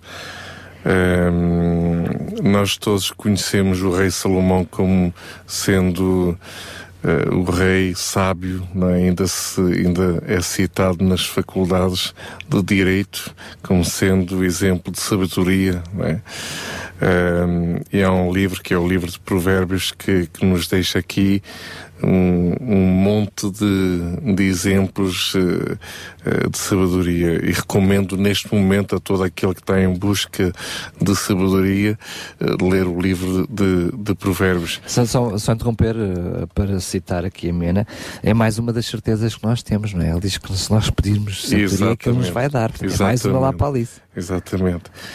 E hum, há, um, há um pequeno versículo em Provérbios 17, hum, no versículo 17 precisamente, que diz o seguinte, que todos nós conhecemos este versículo, diz o seguinte, em todo o tempo ama o amigo e na angústia nasce o irmão. E, e realmente, quando eu ouço todas estas questões mais relacionadas com o mercado do trabalho, e isto envolve questões económicas, políticas, financeiras, eh, Sociais. sociais, enfim, um conjunto de coisas, eu nunca me irei esquecer de que a Igreja de Cristo, a Igreja que zela eh, pela pessoa de Cristo, é a única sociedade no mundo que vive para quem não é membro dela. isto é, para o benefício de todos os outros. E isto porquê? Porque desde Gênesis, desde o princípio, nós fomos chamados a ser o quê? Bênção para todas as famílias da terra. Agora, que bênção é essa? Eh, um emprego, um ordenado, um sustento. eh, Deus sabe daquilo que nós precisamos. Precisamos comer todos os dias. E, e olha que não comendo um dia, eh, também ninguém morre por isso também, não é? Eh, mas não, não é fácil, não é fácil. Eh, alguns estão-se a esforçar para não comer, não é? para fazerem dieta. Outros, eh, bem pelo contrário. Portanto, temos que encontrar aqui também uma definição clara de quais são as nossas necessidades. Eh, e falamos aqui de sonhos, falamos aqui de muitas coisas. O propósito da nossa vida não se limita a um emprego não se limita a um ordenado, não se limita a uma função, uma carreira. Eu recordo, quando terminei o meu curso, eh, há uns bons anos atrás, eu tirei o meu curso de Economia em França, eh, e na altura estava à procura de emprego. Isto, isto é, é um ciclo vicioso, não é? Isto, a gente pensa que o que estamos a viver agora é, é tudo novo. Não. Há 20 anos já vivi esta realidade dos jovens que, que, que andavam desempregados. Uh, fui para Londres à busca de trabalho também e aí encontrei uma pessoa que eu não conhecia e que era missionária na Jocum. E eu recordo, a primeira conversa que eu tive com ela foi: Ah, fantástico, uma organização internacional que procura ajudar as pessoas necessitadas. Então, e, e como é que é para, para trabalhar nessa, nessa organização? E, e, e o ordenado, quanto é que é? Não há ordenado. Vive-se pela fé. Eu recordo das minhas primeiras palavras ter dito: Ah, Está bem. não é para mim. Não é para mim. Mas a verdade é que foi. Mas a e verdade é que foi. João também E- trabalha com o Jocum, é verdade. Exatamente. Jovens como a mim. Há um, é um processo pelo qual Deus nos faz passar e, E, e crescemos no nosso relacionamento com Ele, neste processo. Então vamos estar atentos a estas oportunidades de crescimento que Deus nos vai dando, mesmo quando estamos nos momentos mais escuros, nestes vales, Ele nos dará forças. João, também obrigada. Próxima sexta-feira teremos mais um Sintra com Paixão. Mesmo, mesmo a finalizar, assim, rapidamente vou só ler uma mensagem que nos chegou pelo Facebook da Sofia Ledo, ah, com um pequenino testemunho. Ela escreveu: Apesar de não morar na linha de Sintra, mas na margem sul, sei o que é estar nestes sapatos. Há quase quatro anos, mas Deus tem sido bom. Até me deu um part-time, que infelizmente terminou, mas Ele tem sido fiel e supre as minhas necessidades. Deus não me tem falhado. Quem sabe um dia compartilho tudo com vocês. Beijinhos e bênçãos. Obrigada, Sofia. Foi assim muito resumidamente, mas foi bom ter também este, este testemunho. E não tem problema ser da margem sul. Nós chamamos Sintra com paixão. Estamos focados aqui no conceito de Sintra, mas além fronteiras, ainda bem que nos chegam histórias, testemunhos, respostas, apelos de todos os lados. Daniel, beijinhos então, não é? Tchau, tchau, beijinhos. Lembramos que na próxima sexta-feira temos mais Sintra Compaixão, mas compaixão é para ter todos os dias. Até para a semana, então, se Deus quiseres. Sabia que em Sintra, cerca de 10 mil alunos do primeiro ciclo e pré-escolar são carenciados e que duas famílias por dia vêm as suas casas penhoradas? Todos os dias há alguém a precisar de ajuda e você pode ser a solução.